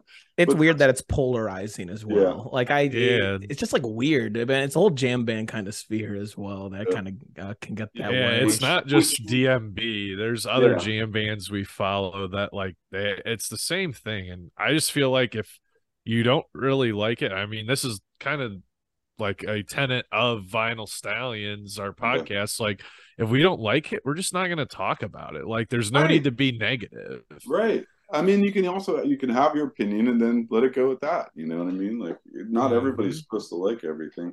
But I will tell you, like, you know, you can look at some facts that I see in our database. Like this past summer, the Dave Matthews played 130 something different songs, right? I, don't know the exact number, and it's probably there on Yeah. Gmail, but like they played a lot of songs. I, you guys are musicians. I've been a musician all my life. I can keep about 20 songs in my head before one has to get bumped Yeah. out to get to add another one. Yeah, These guys play a good lot of material, you know. Like like when Buddy joined the band, he had to learn like 120 songs and he didn't know which one Dave was going to ask him to play first at rehearsal, you know. And he's such a good side guy that he learned them all, you know. I can't even fit that in my head. So they, they already are doing that. Like I said, Dave looks at the set list that he's played in that venue for the past five years. So he knows what he has played and what he hasn't played. And then he chooses what he wants to play and what the band, what's in rotation with the band at the moment you know Mhm. like what they're what's really firing what they're feeling good about what makes them happy then so he takes everything into consideration, but also it's like in the end, it's like whatever, Yeah. man. We play 130 songs this year. It's like if that's not enough variety for you, you know. Joe, do you have a favorite DMB song? Also, Yeah. a favorite one to just like play with them. That was like because I noticed like a lot of times it's cornbread, rhyme and reason. Like, I mean, those Yeah. were two from that Deer Creek show, but I've Yeah. noticed like those in other shows too. Yeah, well, like all of that's up to Dave. Like, like I Mhm. said, it's a minimal com conversation, um, text message at dinner before the gig. Usually, like I usually don't know, like I'm sitting in with DMB next week or anything like that. It's that day, and and then the song choice too. Like I make suggestions. Just recently, I like started having the balls to be like, because like when Tim had COVID and he was scrambling to try to figure out what to do and i was and i finally against my better judgment really because like the last thing you want to do is like ask dave matthews if you can sit in i think that would be the end of it like i just i just wait for for a text you know what i mean He just points you to Yeah. the door. yeah oh, yeah so but i did say hey kim has tim has covid and i know these songs and i listed you know rhyme and reason you know, cornbread but i also knew 41 and i was you know That's i knew right. other i said Lie in Our Graves i said i haven't played these with you but but i could play this you know? And my thing is is once he says what song it is i go in the back of my tour bus and brush up real quick. I spend like 20 minutes like especially like Lie in Our Graves, I've never never played. I, I how many times have I heard it? You know, thousands, but never even picked up. Like I don't pick up guitar and play Dave Matthews riffs or try to figure them out until I know I'm playing on a song, and then I go and I do the same thing everybody else. Look up tabs and stuff, and and look up videos. So there's all kinds of people breaking down Dave Matthews songs, right? And I Mhm. use them. I use them too. I go on my bus. I got 20 minutes. I figure out basically what's going on. I figure out okay, this scale and this scale will be pretty safe uh, during the solo section, and I can work from there. But I kind of learn them on the spot. I mean, I really like a lot of Dave's songs, and I, I, um, I really, as a song, I really like "Stay or Leave" as like the a mood and the Oh, and a solo song of song. it. Yeah. yeah, I do, and I like a lot of that solo record. Actually, Yeah, Some Devil. That Yeah. that is a great record. I was lucky because I think my second year, or maybe third, right in there though, 2003, 2004, when that record came out and Dave did Yeah. Dave and Friends tour, which was really interesting because all of a sudden we were same crew, same venues, different band, you know. And I was Mhm. pretty fresh, only second or third year in, so I didn't really realize how monumental it really was, but it really was, and I really liked some of that material. But I also, I mean, I I I like a lot of songs. I mean, how can you not like um the Stone or some of those long ass Yeah. jams that could just get so deep, you know? Drunken Soldier. That's one of Yeah, my favorites. sure, man. What a cool tune, you know. And I like some of the heavy, or they're they're playing that uh, Madman's Eyes this year. It's off the, Oh, their I record that it. isn't released yet. But yeah, yeah, we, we've been waiting for that. Middle Eastern type of thing, but also like metals in there. That was- gang, gang, gang, gang. That was crazy to see because we were at the Columbus show last year when they debuted that song. yeah. And then we just saw it again at the Nutter Center. And to see it a year apart and how much it has grown and how much they've locked in with it was like, yeah. holy I shit. agree. Yeah. I you know, I, I tend to like their new songs too, just because they're new for all of us, you know, and they they hold they hold new new newness, you know. Yeah, the Um, only thing that kind of has like a bit of a like metalish breakdown towards the end of it too. those two, and then there's other songs that are just like pop songs that are that I like. Like, come on, come on. I mean, yeah, not that much of a song, but by the end of it, it has really done something with the most simplest stuff. By the end of it, you've been taken, or I have been. I, I started noticing that too. I like a lot of their material, and the way I listen to music too is like I'll find something to like. If I don't like the song, maybe I like the drummer. If I don't, uh, maybe I like the guitar solo. Maybe I like the tone of the person's voice or something. you know what I mean? Like musicians listen to music in a little bit different way. Like you can chop up worst song and find something you can be Yeah. positive about within it. You know, it's like Very a true. horrible song, but damn, you know that guitar tone is amazing. Whatever. And also, Absolutely. it's my work, so you know what I mean. There's also a certain amount of burnout and stuff too, right? I mean, you know, you Definitely. listen to your favorite band for a, for a living over and over again, they may become less of your favorite band if you're not careful. You know what I mean? And to be Yeah. honest, like I admitted in the beginning, I wasn't a DB fan. As a matter of fact, my small brain when I was 20 and they were first coming up or 25 was like, I don't like this stuff. Whiny, whiny dude on vocals, you know, there's no metal Mhm. guitar, you know, because it was all acoustic, you know. And they and I, I like the fusion drummer, you know. okay, I like but but that's weird too. I mean, what a just interesting um conglomeration of of of of humans that that made that band just at the right time, Yeah. just you know, some kind of Americana thing. But I mean, it- no, I don't know how to say it on PC, but there's black guys and white guys and and South African guys, and you know, not I'm not trying to break it down racially, but but there is a diverse thing, and Yeah. you know, when musically. since when too. was there violin and saxophone in the middle of a of a pop song or or Yeah. you know vice versa you know i mean i think that early the the original band and when roy was really in it and roy had roy had been a friend of mine since since before any of this too as just a jazz horn player and hmm he really in put that like you know ants marching wah, wah, wah, wah, wah, wah, wah. you know what i'm saying like it's like two notes on a on a saxophone also doubled by a violin that are a hook that everyone will recognize for the rest of their fucking lives mm. Yeah. and he's a jazz cat. Roy is a jazz cat, so like he wants to play outside and he wants to not follow song structure and stuff, but he also is smart and he's like, we can take this and do this to it.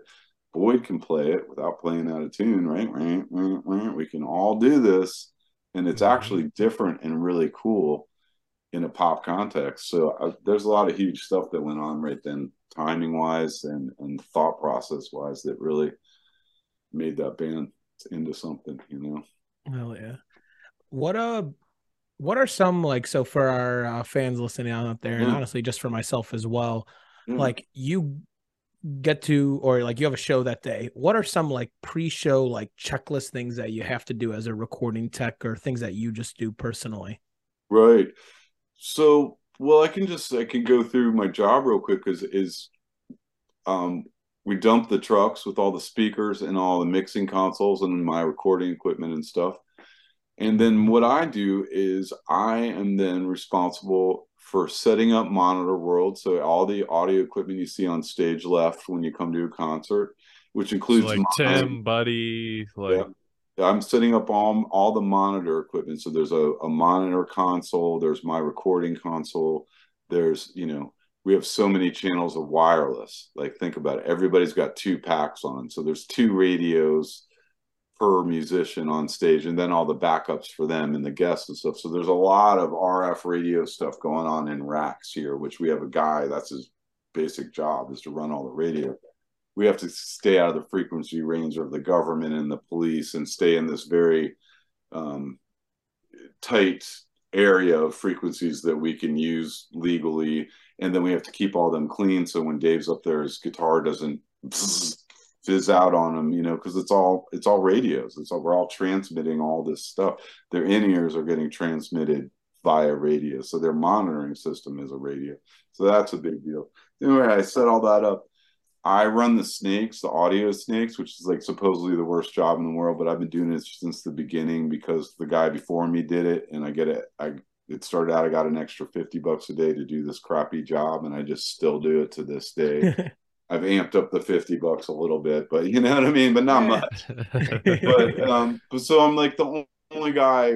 Uh, I don't know. There may be someone else who's done this, but I've like done the worst job. Run the snakes in the morning done my whole job, gotten on stage, sat in with the band, recorded myself for what could possibly be a live record, right? So I'm actually recording myself as I go to sit in.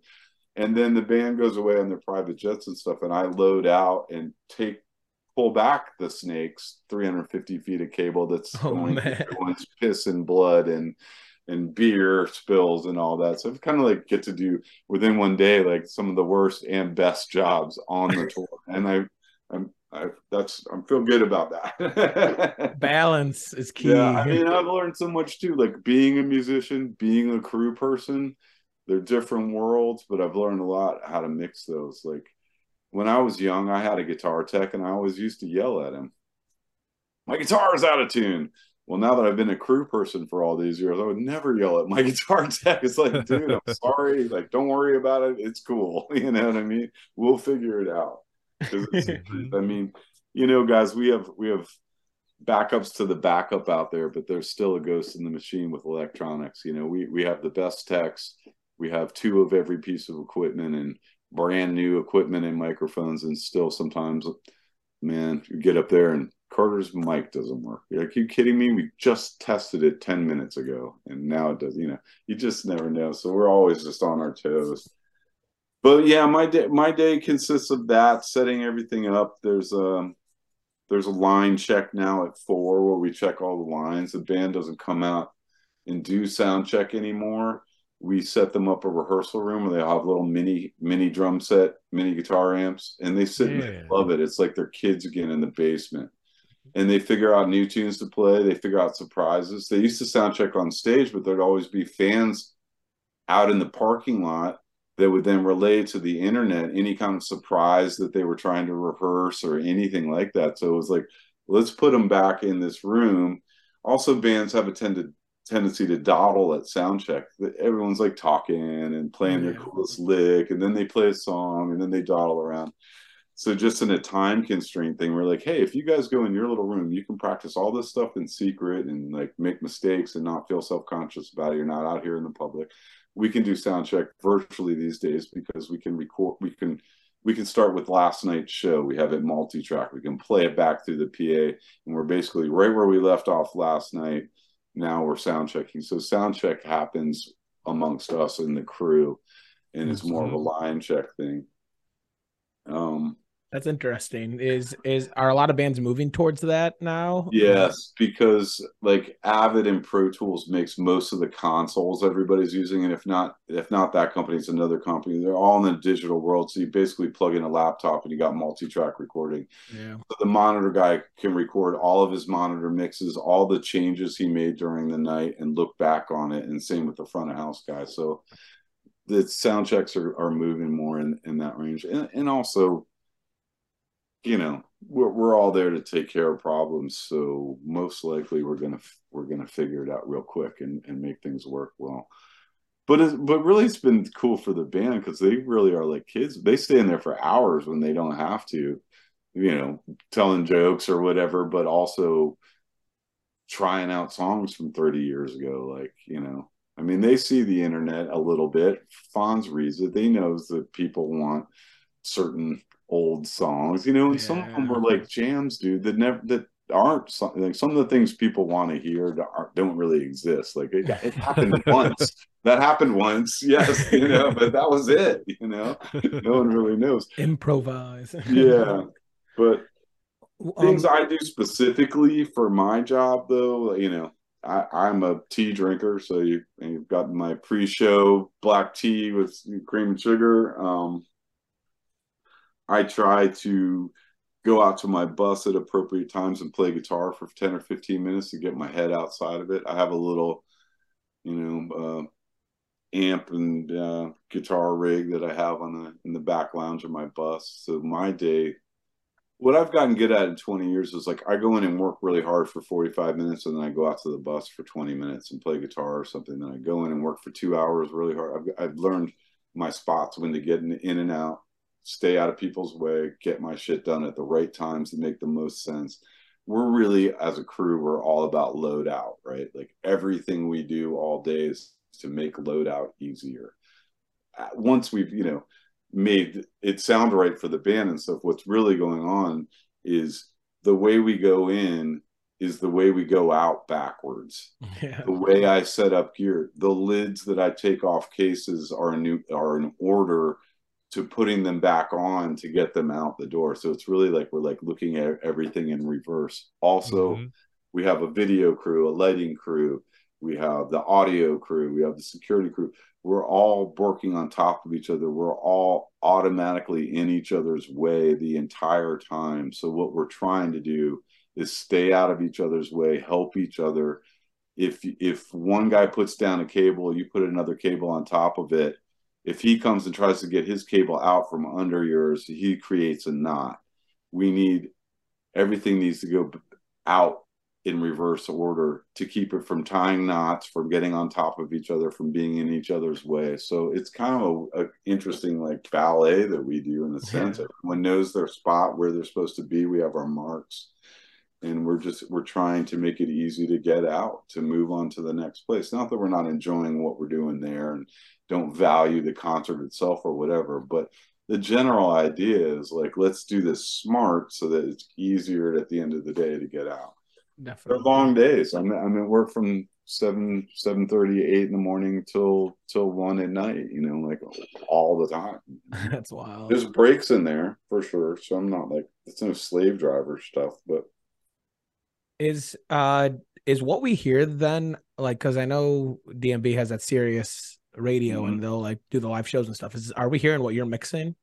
Nope, we bring in Rob Evans to do a broadcast mix. So I run an extra snake on broadcast days to a back Mhm. dressing room where there's another console set up, and Rob Evans is mixing a stems mix. So he's getting drums, voices, uh, guitars, and so he's running a kind of easier mix, a smaller mix of like, so he can turn the drums up. He can turn the guitars up the you know what i'm saying? Mhm. and so he's mixing a mix in there. And there's another guy josh who's from Sirius who's in there doing the actual transmission thereof taking this mix and getting it out to the world so there's so every friday how it's been the last couple of years we do that that broadcast and i'm running the snake and setting up a, um, a little console and some speakers in a dressing room where there's a guy um, mixing it live for that purpose because the mix is a little different for that purpose. Um, Hmm. Got to use a lot of our audience mics to make it sound lively. For Mhm. like, this is a live show. You want to hear. Yeah. you know? Yeah. So I have six audience mics out there, two on stage pointing out, two in front of house pointing in, and then one hung way up high in the lighting rig. And so that's a real simple way to fade in at the end of a song. Yeah. Yeah. And then fade out during the song. So there's just even that simple move makes a live recording sound more exciting. Definitely. Interesting. Yeah. Thank you for diving into that. Yeah, no problem. Um, Rob also um, co-produced the the record that they're working on finishing right now. So oh, he's been a long time employee who used to run the band studio here in Virginia, which is just their studio place they have. They can go record or send their friend if somebody want to do somebody a favor. They send their kids band, whatever. It's a nice studio they have that's not commercial and it's hidden away in the woods. Interesting. That's Rob so can run that cool. run that for them. It is. It's so, very cool because you know most studios rely on clients, and clients can be anything from the Dave Matthews Band to like the worst jerks in the world who don't give a shit and wreck your place and or whatever, or it's just terrible music that's hard to work on for two weeks. You know. Yeah. So having the place not be a commercial place, it's just a private, it's just a band place, you know. And it goes without being used quite a bit, which is where I go up there and use it when no one's there. You know? um, but yeah, right. That's awesome. Yeah, I, I helped dig the post hole for that 25 years ago, and it's a really beautiful place. But uh, so Rob was working there as the in-house engineer for that place, and they, uh, the band and and Dave really like his style. He's his psychology is really good. He's, he's very mellow and doesn't tell you what you should do. You know, you should put a wah wah pedal on that. He's not like trying to get up in their shit and tell them what to do. So Yeah. and he's just a really mild mannered guy, so Dave gets along with him really well. So anyway, he he got a step up, and in, I guess I we haven't seen the credits yet because the album's not out, but he has a production role, a large production role in, in this newest record, which should be coming out at some point. I, I don't have any any information on that, nor would I be able to, you know, yeah. Yeah, yeah, we we kind of non-disclosure like this thick. So you know, We just know it's done. I know. I saw that interview with Dave uh, Yeah. a couple months ago, and he's like, "Everything's recorded. It's all done." yeah, yeah. They're, uh, I mean, I, I heard them going through some mastering, trying different mastering engineers out for the final sound of the record and stuff. That was going on a while ago. I think they might have done a session and maybe added some songs. Um, I think that they, they, so. I think there might be even newer stuff. Um, but I really don't know anything about the the release date or anything like that. Um, Hell yeah! but I suspect it it would be, you know, in this coming year, and I, I therefore then deduce that uh, that we might have a pretty big schedule in the next next. That that has been our theory because we like kind of look at the patterns of the past. Like, Yeah. Come tomorrow is 2018, 2023 be five years out. That's like Yeah. about the how he spaces them nowadays, and yeah, that would mean likely. i just wonder what it global means for me and work. Like, does that mean, yeah, does that Yeah, mean global tour, Europe probably, tour, You know, Australia again, yeah. Which I love all those things, but also they're daunting in some ways. You know, it's like okay, Definitely. So, yeah, go ahead. oh yeah, I mean, I so now you now you have me thinking about just planning for a new tour each year. So yeah, Yeah. you've done the same routine for twenty Yeah. years at this point, but I'm sure there are meetings that happen. And so, how much when they're like deciding on the different lighting structures, different things, Yeah.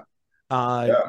like do you have like a lot of input in that? How much does that change your job? Uh, Right. yeah, yeah, so on the audio side, we look at equipment. We look at new equipment that supposedly does all these great things, but we also stick with tried and true things, you know. So we look at different equipment, but like, you know, I'm great friends with Fenton, for instance, who designs the next year's stage show and light show and video screens and the whole look of the thing. Like at Madison Square Garden, he was having meetings about next year's look. So he's that far ahead. It has Oh, to be.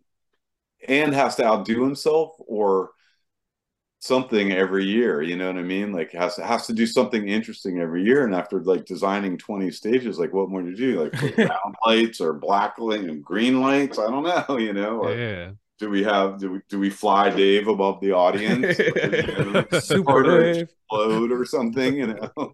He did it in that Sesame Street episode. yeah so you know that that yes they're before the previous tour is over next year's tour is starting to get looked at for, and a lot of those technical and creative decisions are getting made right then you know i mean i guess that's one good thing with having um, such long-term employees is that they trust Fenton to come up with something cool. He doesn't have to go through like he has to go through red tape, but not a whole lot, you know, of like you know, Dave's kind of hands off about it. Let's see let's see what you can come up with, you know.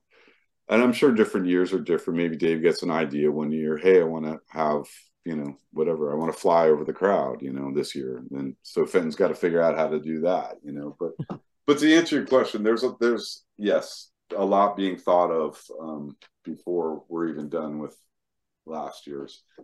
Nice. Um, I think COVID was easy. We got to like keep last or 2019 stage for 2020. I don't know. There was there was some like there wasn't it wasn't really worth doing new stuff then.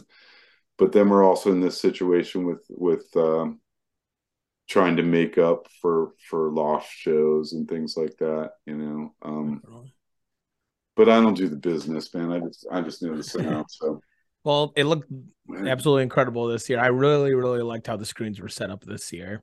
Yeah, I enjoyed that too, and I'll tell Fenton you liked it. yeah, he's really got a hard job there, come up with something new every year, you know. Yeah, definitely. Yeah. And And, I mean, and of course, budgets go down, expenses go up, and you got to outdo yourself from last year. So that's a tough one, you know what I mean? Yeah, I do think it's kind of cool how like I've noticed this on a lot of the songs that are off of Big Whiskey and the GrooGrux King. Yeah. There will be like illustrations that like Dave's made that like you might see somewhere on the album artwork that are just like kind of flowing across the screen.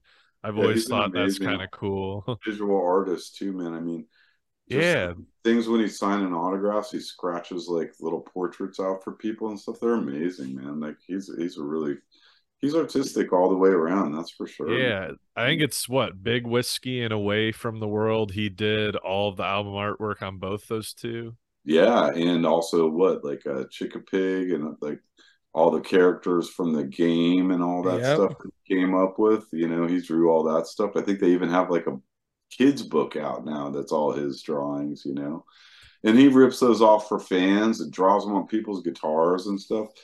I think you know, part before he was a musician, he was going to be an actor and an artist. You know, either, one way or the other. So He he is an actor. He's in a few movies, isn't he? yeah, yeah. He's t- like there was a couple movies he took us Just to one go of with it. Just Adam go with it. Yeah, like he That's was in one of those movies and he like rented out the theater and took the whole crew. We were on a summer tour and it was coming out. And we all went. I actually was like sitting next to Dave Matthews when he appeared on the show. I was like, I've never really sat next to someone who was in the movie, you know? Picking That's up a pretty coconut with his butt. I yeah, remember right. Doing stupid stuff, man. He's real silly too, man. I mean, you know, poop jokes and funny humor and stuff like that.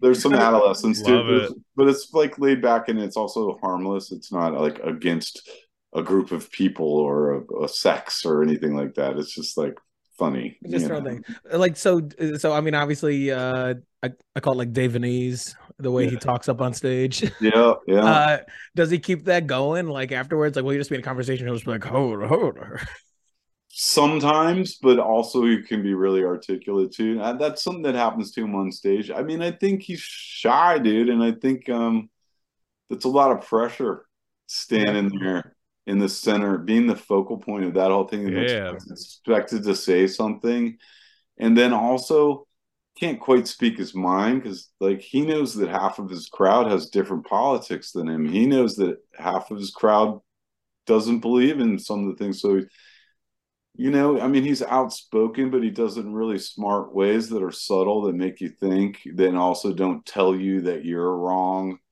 um, for your opinion. You know, it's all more about like, hey, let's we can get along and have different opinions. But anyway, I think I think maybe the Dave speaks comes from from some anxiety too of, Yeah. of being in that situation. What what the hell am I going to say and what should I say? And hmm you know, it- Well, he owns it, and then that's Yeah. and it's and it's half the entertainment because you're just Yeah, standing there I, like, I what is love Dave it. gonna Like that's part of what draws me in, and it Yeah, makes him well, like a that's cool, fascinating yeah. performer. Yeah, that's interesting. He- He's he's in general very articulate outside of that particular situation. Um, yeah, but his humor doesn't involve, involve all those voices and different characters and and things like that. And of course, them having been together thirty years, he and Carter have humor that's gone. You know, that's been built in for years. There's there's a lot of humor, man. Like everybody's on on. We're all in in ears during the show, and Dave's on a lav mic. We can all hear them and it's i consider it therapy sometimes because it's hilarious between songs like you know it's not dirty and it's not like sexist or anything but there's humor going on like, yeah, yeah. you know um That also touches on Yeah. something really cool that I never realized as an audience member. So you're saying they're, I mean, they're obviously mic'd up, being able to hear each other's instruments, but you're saying there's like a separate channel where they Dave can just wears a lab talk. dave's wearing a lav mic the whole time the other guys have push to talk stations the other guys have little mics at the top of their amp that look like they're from a little radio station and they can push and talk and only we all hear that us and the crew them in the band. And it, that's how they communicate between songs or communicate issues to us. Um also like if someone's um having a brain part fart on a song we can play them the intro. Just like sometimes all you got to do is play like but um from the beginning of the song and carter's like oh right but um you know what i mean? That's come you know a lot of those things come later in your career the teleprompters Mhm. the the help you know what i mean but on the same token man can you remember the lyrics to 140 songs? I can't, you know, like how Oh, I couldn't. do it, you know? I can't then, remember Have you ever tried looking at a one song. teleprompter while you're playing? Even that's a skill. Like if you can read and play and sing at the same time, it's a, it's a skill. But so yeah, we have an income system, and you know, it, it's generally um, a, a fun place. It's de- generally blowing off steam, congratulating each other, talking about the next song, some jokes and some humor. You know, sometimes there's a particular crowd member making a nuisance of themselves that'll get teased a little bit, but it's That's awesome. That but is it's what we all want to hear. personal. The world isn't hearing it. You know what I mean? I mean, so- Oh my god, that's that that makes me happy. that, that Well, you know, like- there's those moments where Dave's like singing the most beautiful little ballad quiet part, and there's some huge dude in the ground like, dude I love you." You know what I mean? Like, dude, come on! It's the ballad. It's the little quiet part. oh my god, that's But funny. then we all appreciate fans too, or we wouldn't have jobs. So, like, you know, there's This is the a way it goes. there's a relationship there. You know, what I mean, Mhm. So, Oh man. Um, I, yeah, yeah, go ahead. no, I don't really have anything to say. I'm just rambling. No, I'm rambling too, and I like we've been we've been at this for a minute. I appreciate it, Joe. Like you have honestly just Yeah. o- opened our world to yourself and uh, what it is like to be a recording tech and Yeah. uh, music musician producer. Um, I guess my final question that I have before Yeah. we get to the encore is, what is your go-to guitar and amp that you like to use? Like, what is your Oh. rig that you go to? Yeah, well, you know, I've gone through a lot in my life, and I have come full circle back to like a Fender Stratocaster type of guitar. I mean, this one happens to be a Suhr guitar from California, which is expensive and handmade by a, a singular dude. But honestly, uh, for me, a Fender Stratocaster is fine. I I like to put a humbucker in mine for the lead Okay. channel. So you know, Strats usually have single coil pickups, a little high endy or a little thinner, but really get that Strat tone. I put a humbucker, which is more of a Les Paul thing here for like my lead tone. I you know I also play some rock and some actual like heavy music, so it facilitates that. But I've come full full circle. I think um you know Leo Fender Fender and the guys from Gibson had it right in the 50s, man. And like all guitar mods since then have been attempts to like improve upon something that pretty much had it right. So I think, you know, a Fender Strat or a Gibson Les Paul, like you have about the best thing going right there. Yeah. I'm trying different boutique companies and stuff because I'm middle aged and you know having a midlife crisis, so I buy expensive guitars now, you know. but but honestly, I I um got a Fender Strat sitting on the wall right there. I also have always been a fan of Mesa Boogie amplifiers, so I use Mesa Boogie and um but even there, like they're known for their dual rectifier, like all the metal bands, Metallica and shit. Like Mesa Boogie had these big type of amps, but they also make other kinds of amps. And right now, I'm using a really small one called a Fillmore 50. It's just a 50 watt 112. It looks like a Fender Deluxe Reverb, but it's a little bit hopped up. It's an amp anyone can buy right off the line for about 15, 1600 bucks.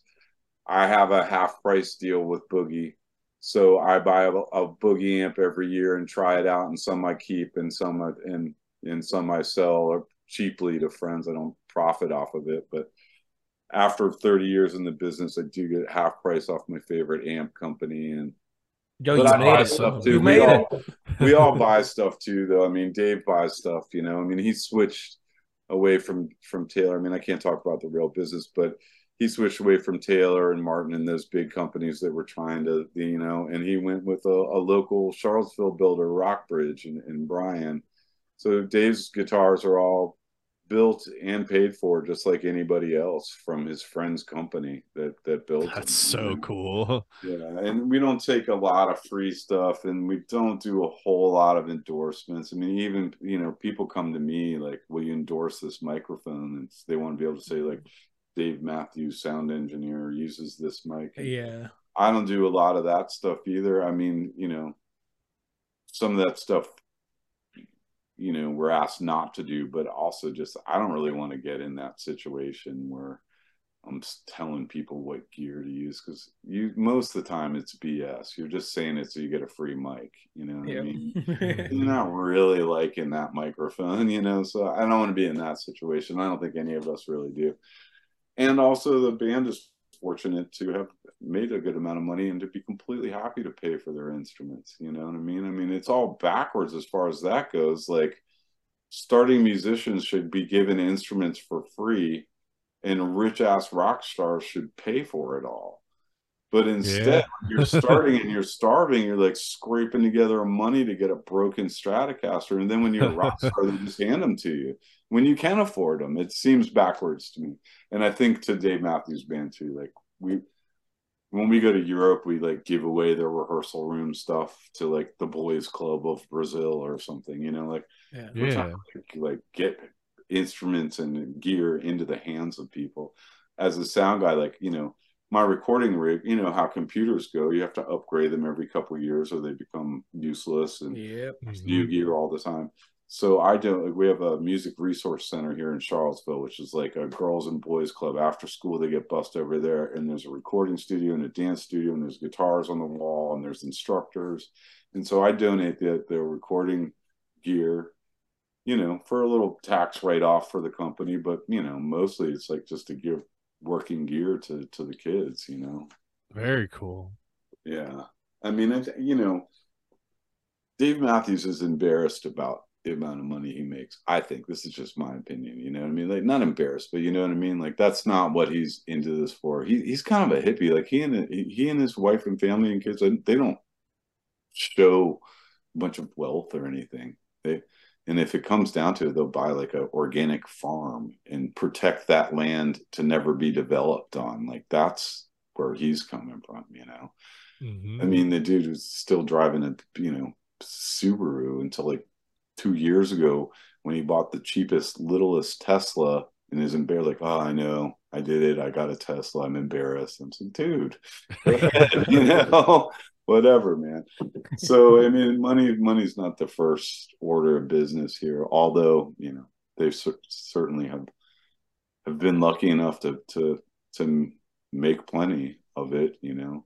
And that's what so. happens when your music's that awesome. Yeah. yeah, people really enjoy it. And God, I mean, even on this Tim Reynolds tour, like you know, we're only getting 200 people a night, but you know, there's a, a big faction of of DMB fans that come to those shoot shows too, and uh, you know, really showed their love to me and like really showed their love to Kristen, who's you know just coming into this world just vicariously because she and I are playing together.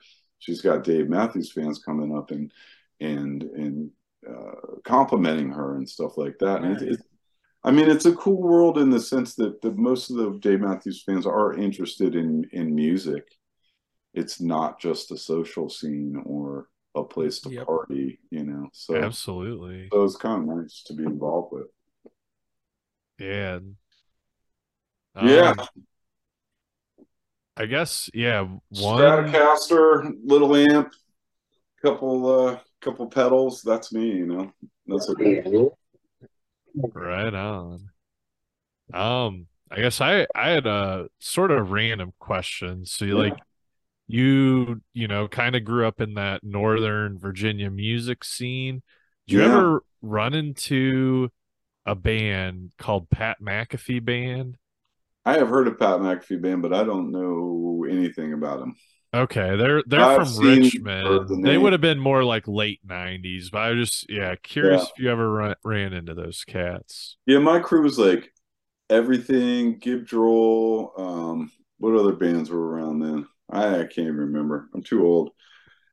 But um, and now I'm like pretty much stuck in my own head. I mean, I really like like Tede- uh, Tedeschi Trucks band is like one of my favorite. Obviously, yeah, they're obviously really Derek good. Trucks is like sick, but also yeah. big band that play cool music. I love Susan's voice, so I really dig that as like a live music but I also like came from the 80s, dude. Like I'm like Van Halen, like all the way, like Van Halen one and two. Oh, like, I, I, I love Van Halen play guitar, too. You know what I mean? Like that's that's it for me. Um, you know, my Jimi Hendrix poster when I was a kid. I I therefore found Jeff Beck, which is actually one of my favorite guitar players who's, who's still kicking it, you know. But then through that also came into Steve Ray Vaughan, Stevie, Eric Johnson, you know, guitar players. I like them, you know, and I like um, a lot of types of music. I mean, I'm, I'm kind of like a classic rock dude, but I like funk and R and B. You know, James Brown is my morning music, um, all the way to Earth, Wind, and Fire. You know, and but I also can listen to uh, Tool. You know, I love, I love Tool. Tool. Yeah. I also like Radiohead. Like go out there, even their their craziest yeah. weirdest shit. You know, I like. But Kristen really turned me on to Radiohead, you know, getting past Creep, you know what I mean? Like, okay, yeah, Creep, yeah, they have a couple albums that really like resonate with me. Yeah, me too. And and I was lucky enough, like she had never seen it. It was her favorite band, and so like I don't know, five six years ago they were playing at Outside Lands in Golden Gate Park, and uh, you know, I, I got tickets through whatever industry and made some calls and whatever, and flew us out. And we saw Radiohead, and I was like, "Whoa, this this is pretty wicked. so I really like that stuff too. Um, musically, you know. um, there's some guitar players up and coming right now. I mean, this kid Eric Gales, man, is pretty bad blues mm-hmm. guitar player. Check out Eric Gales and Eric Gales. I'll I was also lucky enough, like we toured Australia like six or seven years ago, and uh, Gary Clark Jr. was our opening Ooh, act. So I made yeah. friends with him, and like he's just like the most mild mannered dude. And for me, mm-hmm. he's like a a new Jimi Hendrix in way because he has that spirit. Like his eyes roll up in his head, and he's just like playing something. You know what I mean? I, I, just mm-hmm. I really love that. I love improvisation music. I love like I don't um write my solos. I don't.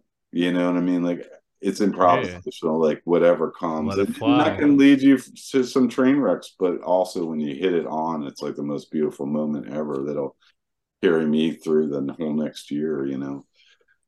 And sometimes I get those like um, with on those Dave sit-ins, like actually have a fucking moment, and like those are few and far between as a musician, you know, where you actually feel like you're connecting and like, um, they, there's these moments like I've had two or three gigs in my life, and I've played thousands of gigs, where I really felt like I was on it. You know, most of the time mm-hmm. people are like, dude, you were rocking tonight. And I'm like, ah.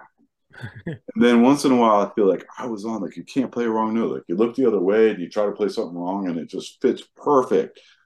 And those nights, people come up to the end of the show and like, man, do you, are you not feeling well today or something?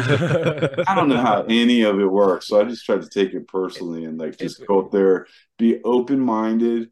You, you know, look eye and an open ear you know what i mean? Like i i don't know music um i mean i went to Berklee for a semester so i have that much theory you know one semester you know? So i don't really know what i'm doing but i do use my ear i do listen And i also learned like a big trick you can always turn down your volume control and stand up there for a while and looks like you're playing and then you figure out what's really going on and then turn it up.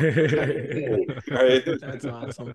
I mean joe you have it. It so from just again being able to witness you in person uh, at that deer creek show this last year and then going to watch more videos like and i've said this in so many of our past episodes as well you can play guitar but you have like but you have to be able to perform and yeah. be able to engage to take it to that next level. I mean, don't get me wrong, there's guitarists that can just stand up there, but you do it to yeah. such a master class where you're again, you come out there within the first 10, 15 seconds and you're just before yeah. anyone even is doing it, you're giving us a little taste, oh.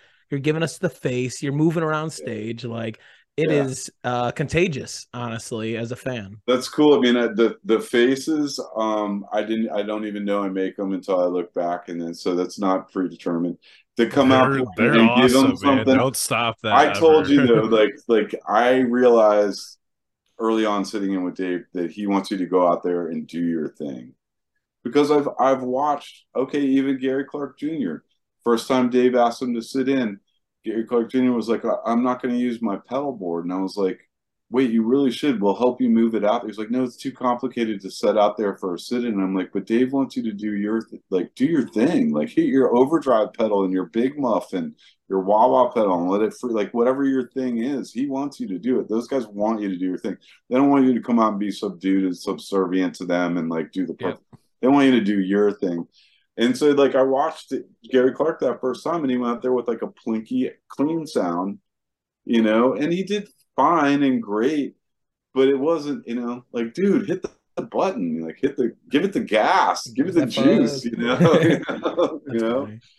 so yeah. I was lucky enough to figure that out and have the experience enough to know that that I didn't need to like take a back seat or subdue. And so then I started noticing, yeah, you're supposed to go out there and go, wow, like here I am. Here's the guest. Here's You're playing- You're playing up Yeah. here as well. You're Yeah, I mean, most of this stuff comes natural because that's what we do when when. I mean, I have I have uh, over a decade of gigs where I was in a van and trailer and we played every night for our living, and we wanted to be more energetic, more have more show and better chops and better songs than everybody. So it took a lot. I learned to be energetic and put on somewhat of a show, but it's also really natural. It's not really pre predetermined or, or premeditated, to be honest. And I do that in rehearsal in my house too, make the same faces. You know what I mean? It's like when I bend a note, Yeah. it hurts. You know, it's supposed to. Yep. That's awesome, man. Well, Yeah. Uh, seriously, as a fan, we very much appreciate it. And again, we've I, these past two hours have absolutely flown by. And Yeah. you've given us so much information to just Good sit in. So I appreciate it, and I know Yeah. Club does too. Um, Yeah. But as always, there's always an encore with Vinyl Stallions and any All show right. there is. And we ask the same question to every single one of our guests, and you can Okay. take it any which way. But so the All right. simplest way is, what is your most memorable concert experience?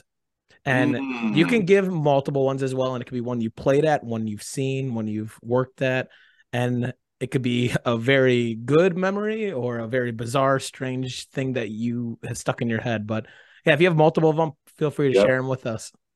I mean, I have multiple. I mean, one I've got to go with is like whatever 1978. My mom bought us Rolling Stones tickets. It was like my my first. You know, I wasn't too old. You know, 78. Uh, I was 11. So my mom took me to a Rolling Stones concert at the Cap Center outside of DC, Largo, Maryland, when I was Would that 11. have been and that was a some big girls one. tour? Yeah, I think Right so. Bobby Womack was opening, so I got a little RB. So that was one just like in a, as a first concert experience thing. The other thing my mom did to me, which is not exactly a concert experience, but I don't know if you guys have heard of um, uh, the bass player uh, Michael Manring. He he put out a bunch of like Windham Hill um, solo bass records, but my mom taught at the same school as his mom, and for an early birthday, fourth fifth grade, she paid Michael Manring and his brother Doug Manring, who was a Van Halen clone at the time, guitar player Ooh. she let me and my best friend Andy go to their house and they just jammed for us for like an hour. I think my mom must have paid him 50 bucks each and bringing my little pipsqueak boy over to watch you guys jam. But honestly, bass, uh, uh, drums, and guitar in front of our faces, like this is how you do it, experience really changed the trajectory of my music class. Um, you know, what happened to me musically. So that that was another interesting musical experience. And then, man, it's there's so many of them that it's hard for me to pick just one. You know, I mean, Dave shows what were my favorite. I think that Lisbon show I brought up to you earlier, where there was where there was 2,000 sold, and then all of a sudden there was 18,000 people in unison singing soccer chants that were in the right key for the band. As far as the Dave show, that was that was pretty cool. So the Lisbon there. That's awesome. And then, you know, some of my sit-ins, I thought I had some really good sit-ins this year. I don't always think that. And I don't always play great. Like sometimes it's really hard to switch gears, like and go up cold. The band's all warm and you're going up cold. Plus I had to work all day. So it wasn't like sitting in my bus like warming up all day and like having celery juice and like a massage. Like I was working. so to go up cold, sometimes I get up there and like my hand kind of locks. You know what I mean? It's just like, oh god, come on, come on. So it's not always the easiest thing, and um, but some of them I thought this year's were kind of good. You know, like I was proud of the um the lie in our graves I got to play because I'd never played it, and so it was just like ten minutes in the bus to like, okay, I got it, and like go out there and go for it, and so that was memorable for me, and that was just this year. but I also just had amazing times opening for Tim Reynolds. Um, playing with Kristen in, in, a duo, it's like this naked ass thing. I'm used to playing with drums and bass and keyboards and all this stuff. And when you play with just your partner who sings beautifully, writes beautiful songs, and plays piano beautifully, and you're playing electric guitar, it's like a weird thing. Get your volumes right. You can't rely on volume.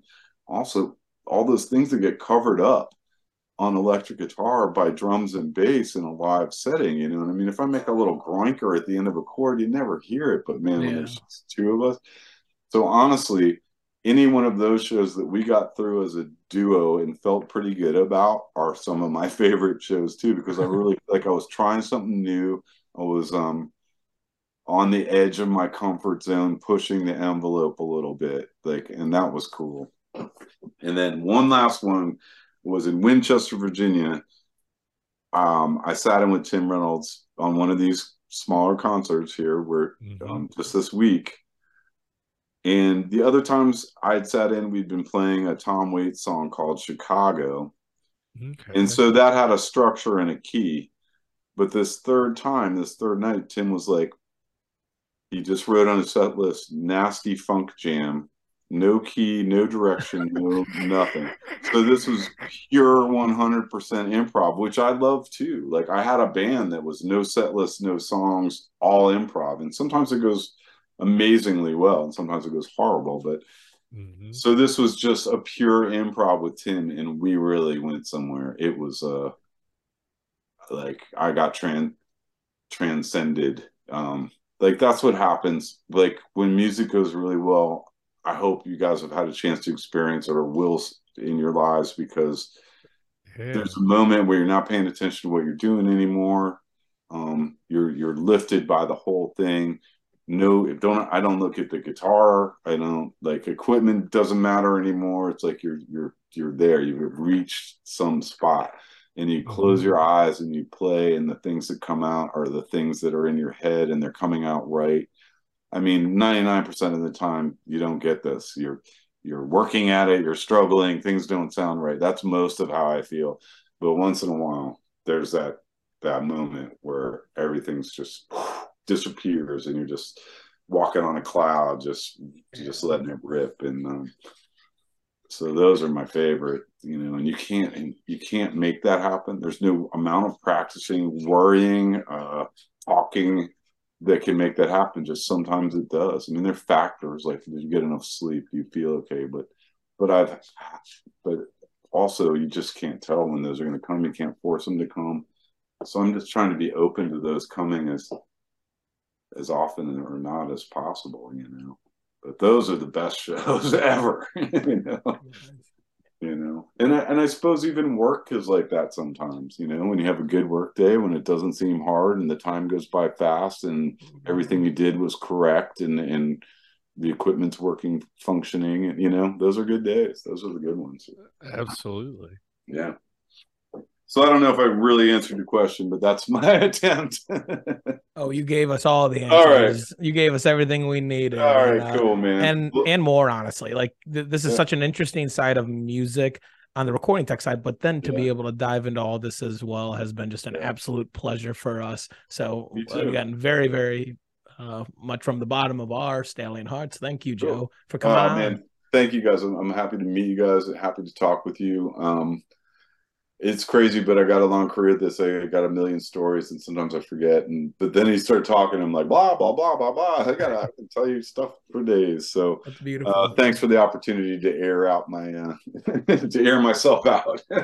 Anytime. I You're always appreciate it. welcome. I hope your music goes well. Yeah, you know, ask me back in a couple months. I'd be happy to talk more if you want to get specific about something um, more Yeah. specific than we got that we touched on. Maybe already. a certain EP that is going to come out soon. Yeah, I also will ask you for your help. Yeah, when that happens, um, or when Kristen and I put out music, or when I put out this EP, man, maybe you guys will give me a word, or let's Of let course. us talk. Oh, No. we totally will. Yeah, Cool. We, absolutely, we will, and yeah, I'm, uh, maybe we can even catch you in person on the road next year. Yes, if you're coming to a show, you guys have my email and stuff now. Let me know, and we'll say hi. I'm always on stage left working, so you'll you'll find me. Right Beautiful. on. Excellent. It's a power fist at you guys. Boom. Right at you, Joe. Uh, thank you Thank very you, much guys. again. Again, Joe Lawlor, everybody. Go check Good out. night. Have a great night. Thank you. Uh, besides that, my name is Spruce, I'm Clep. And this has been another episode of Vinyl Stallion. Later, guys. Thanks. See yeah, ya, Joe, thank you very much.